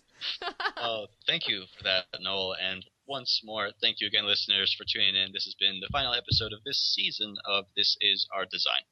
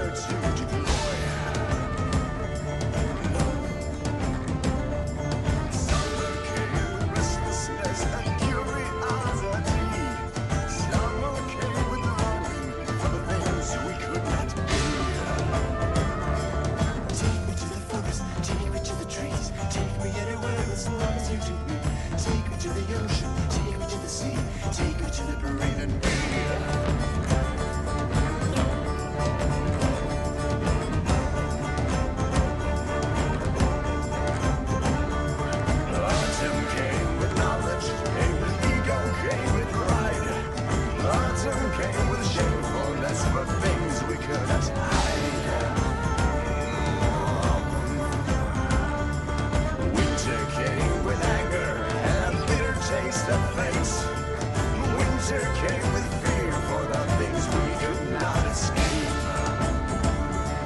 Take me to the forest, take me to the trees, take me anywhere as long as you take me. Take me to the ocean, take me to the sea, take me to the blue and me.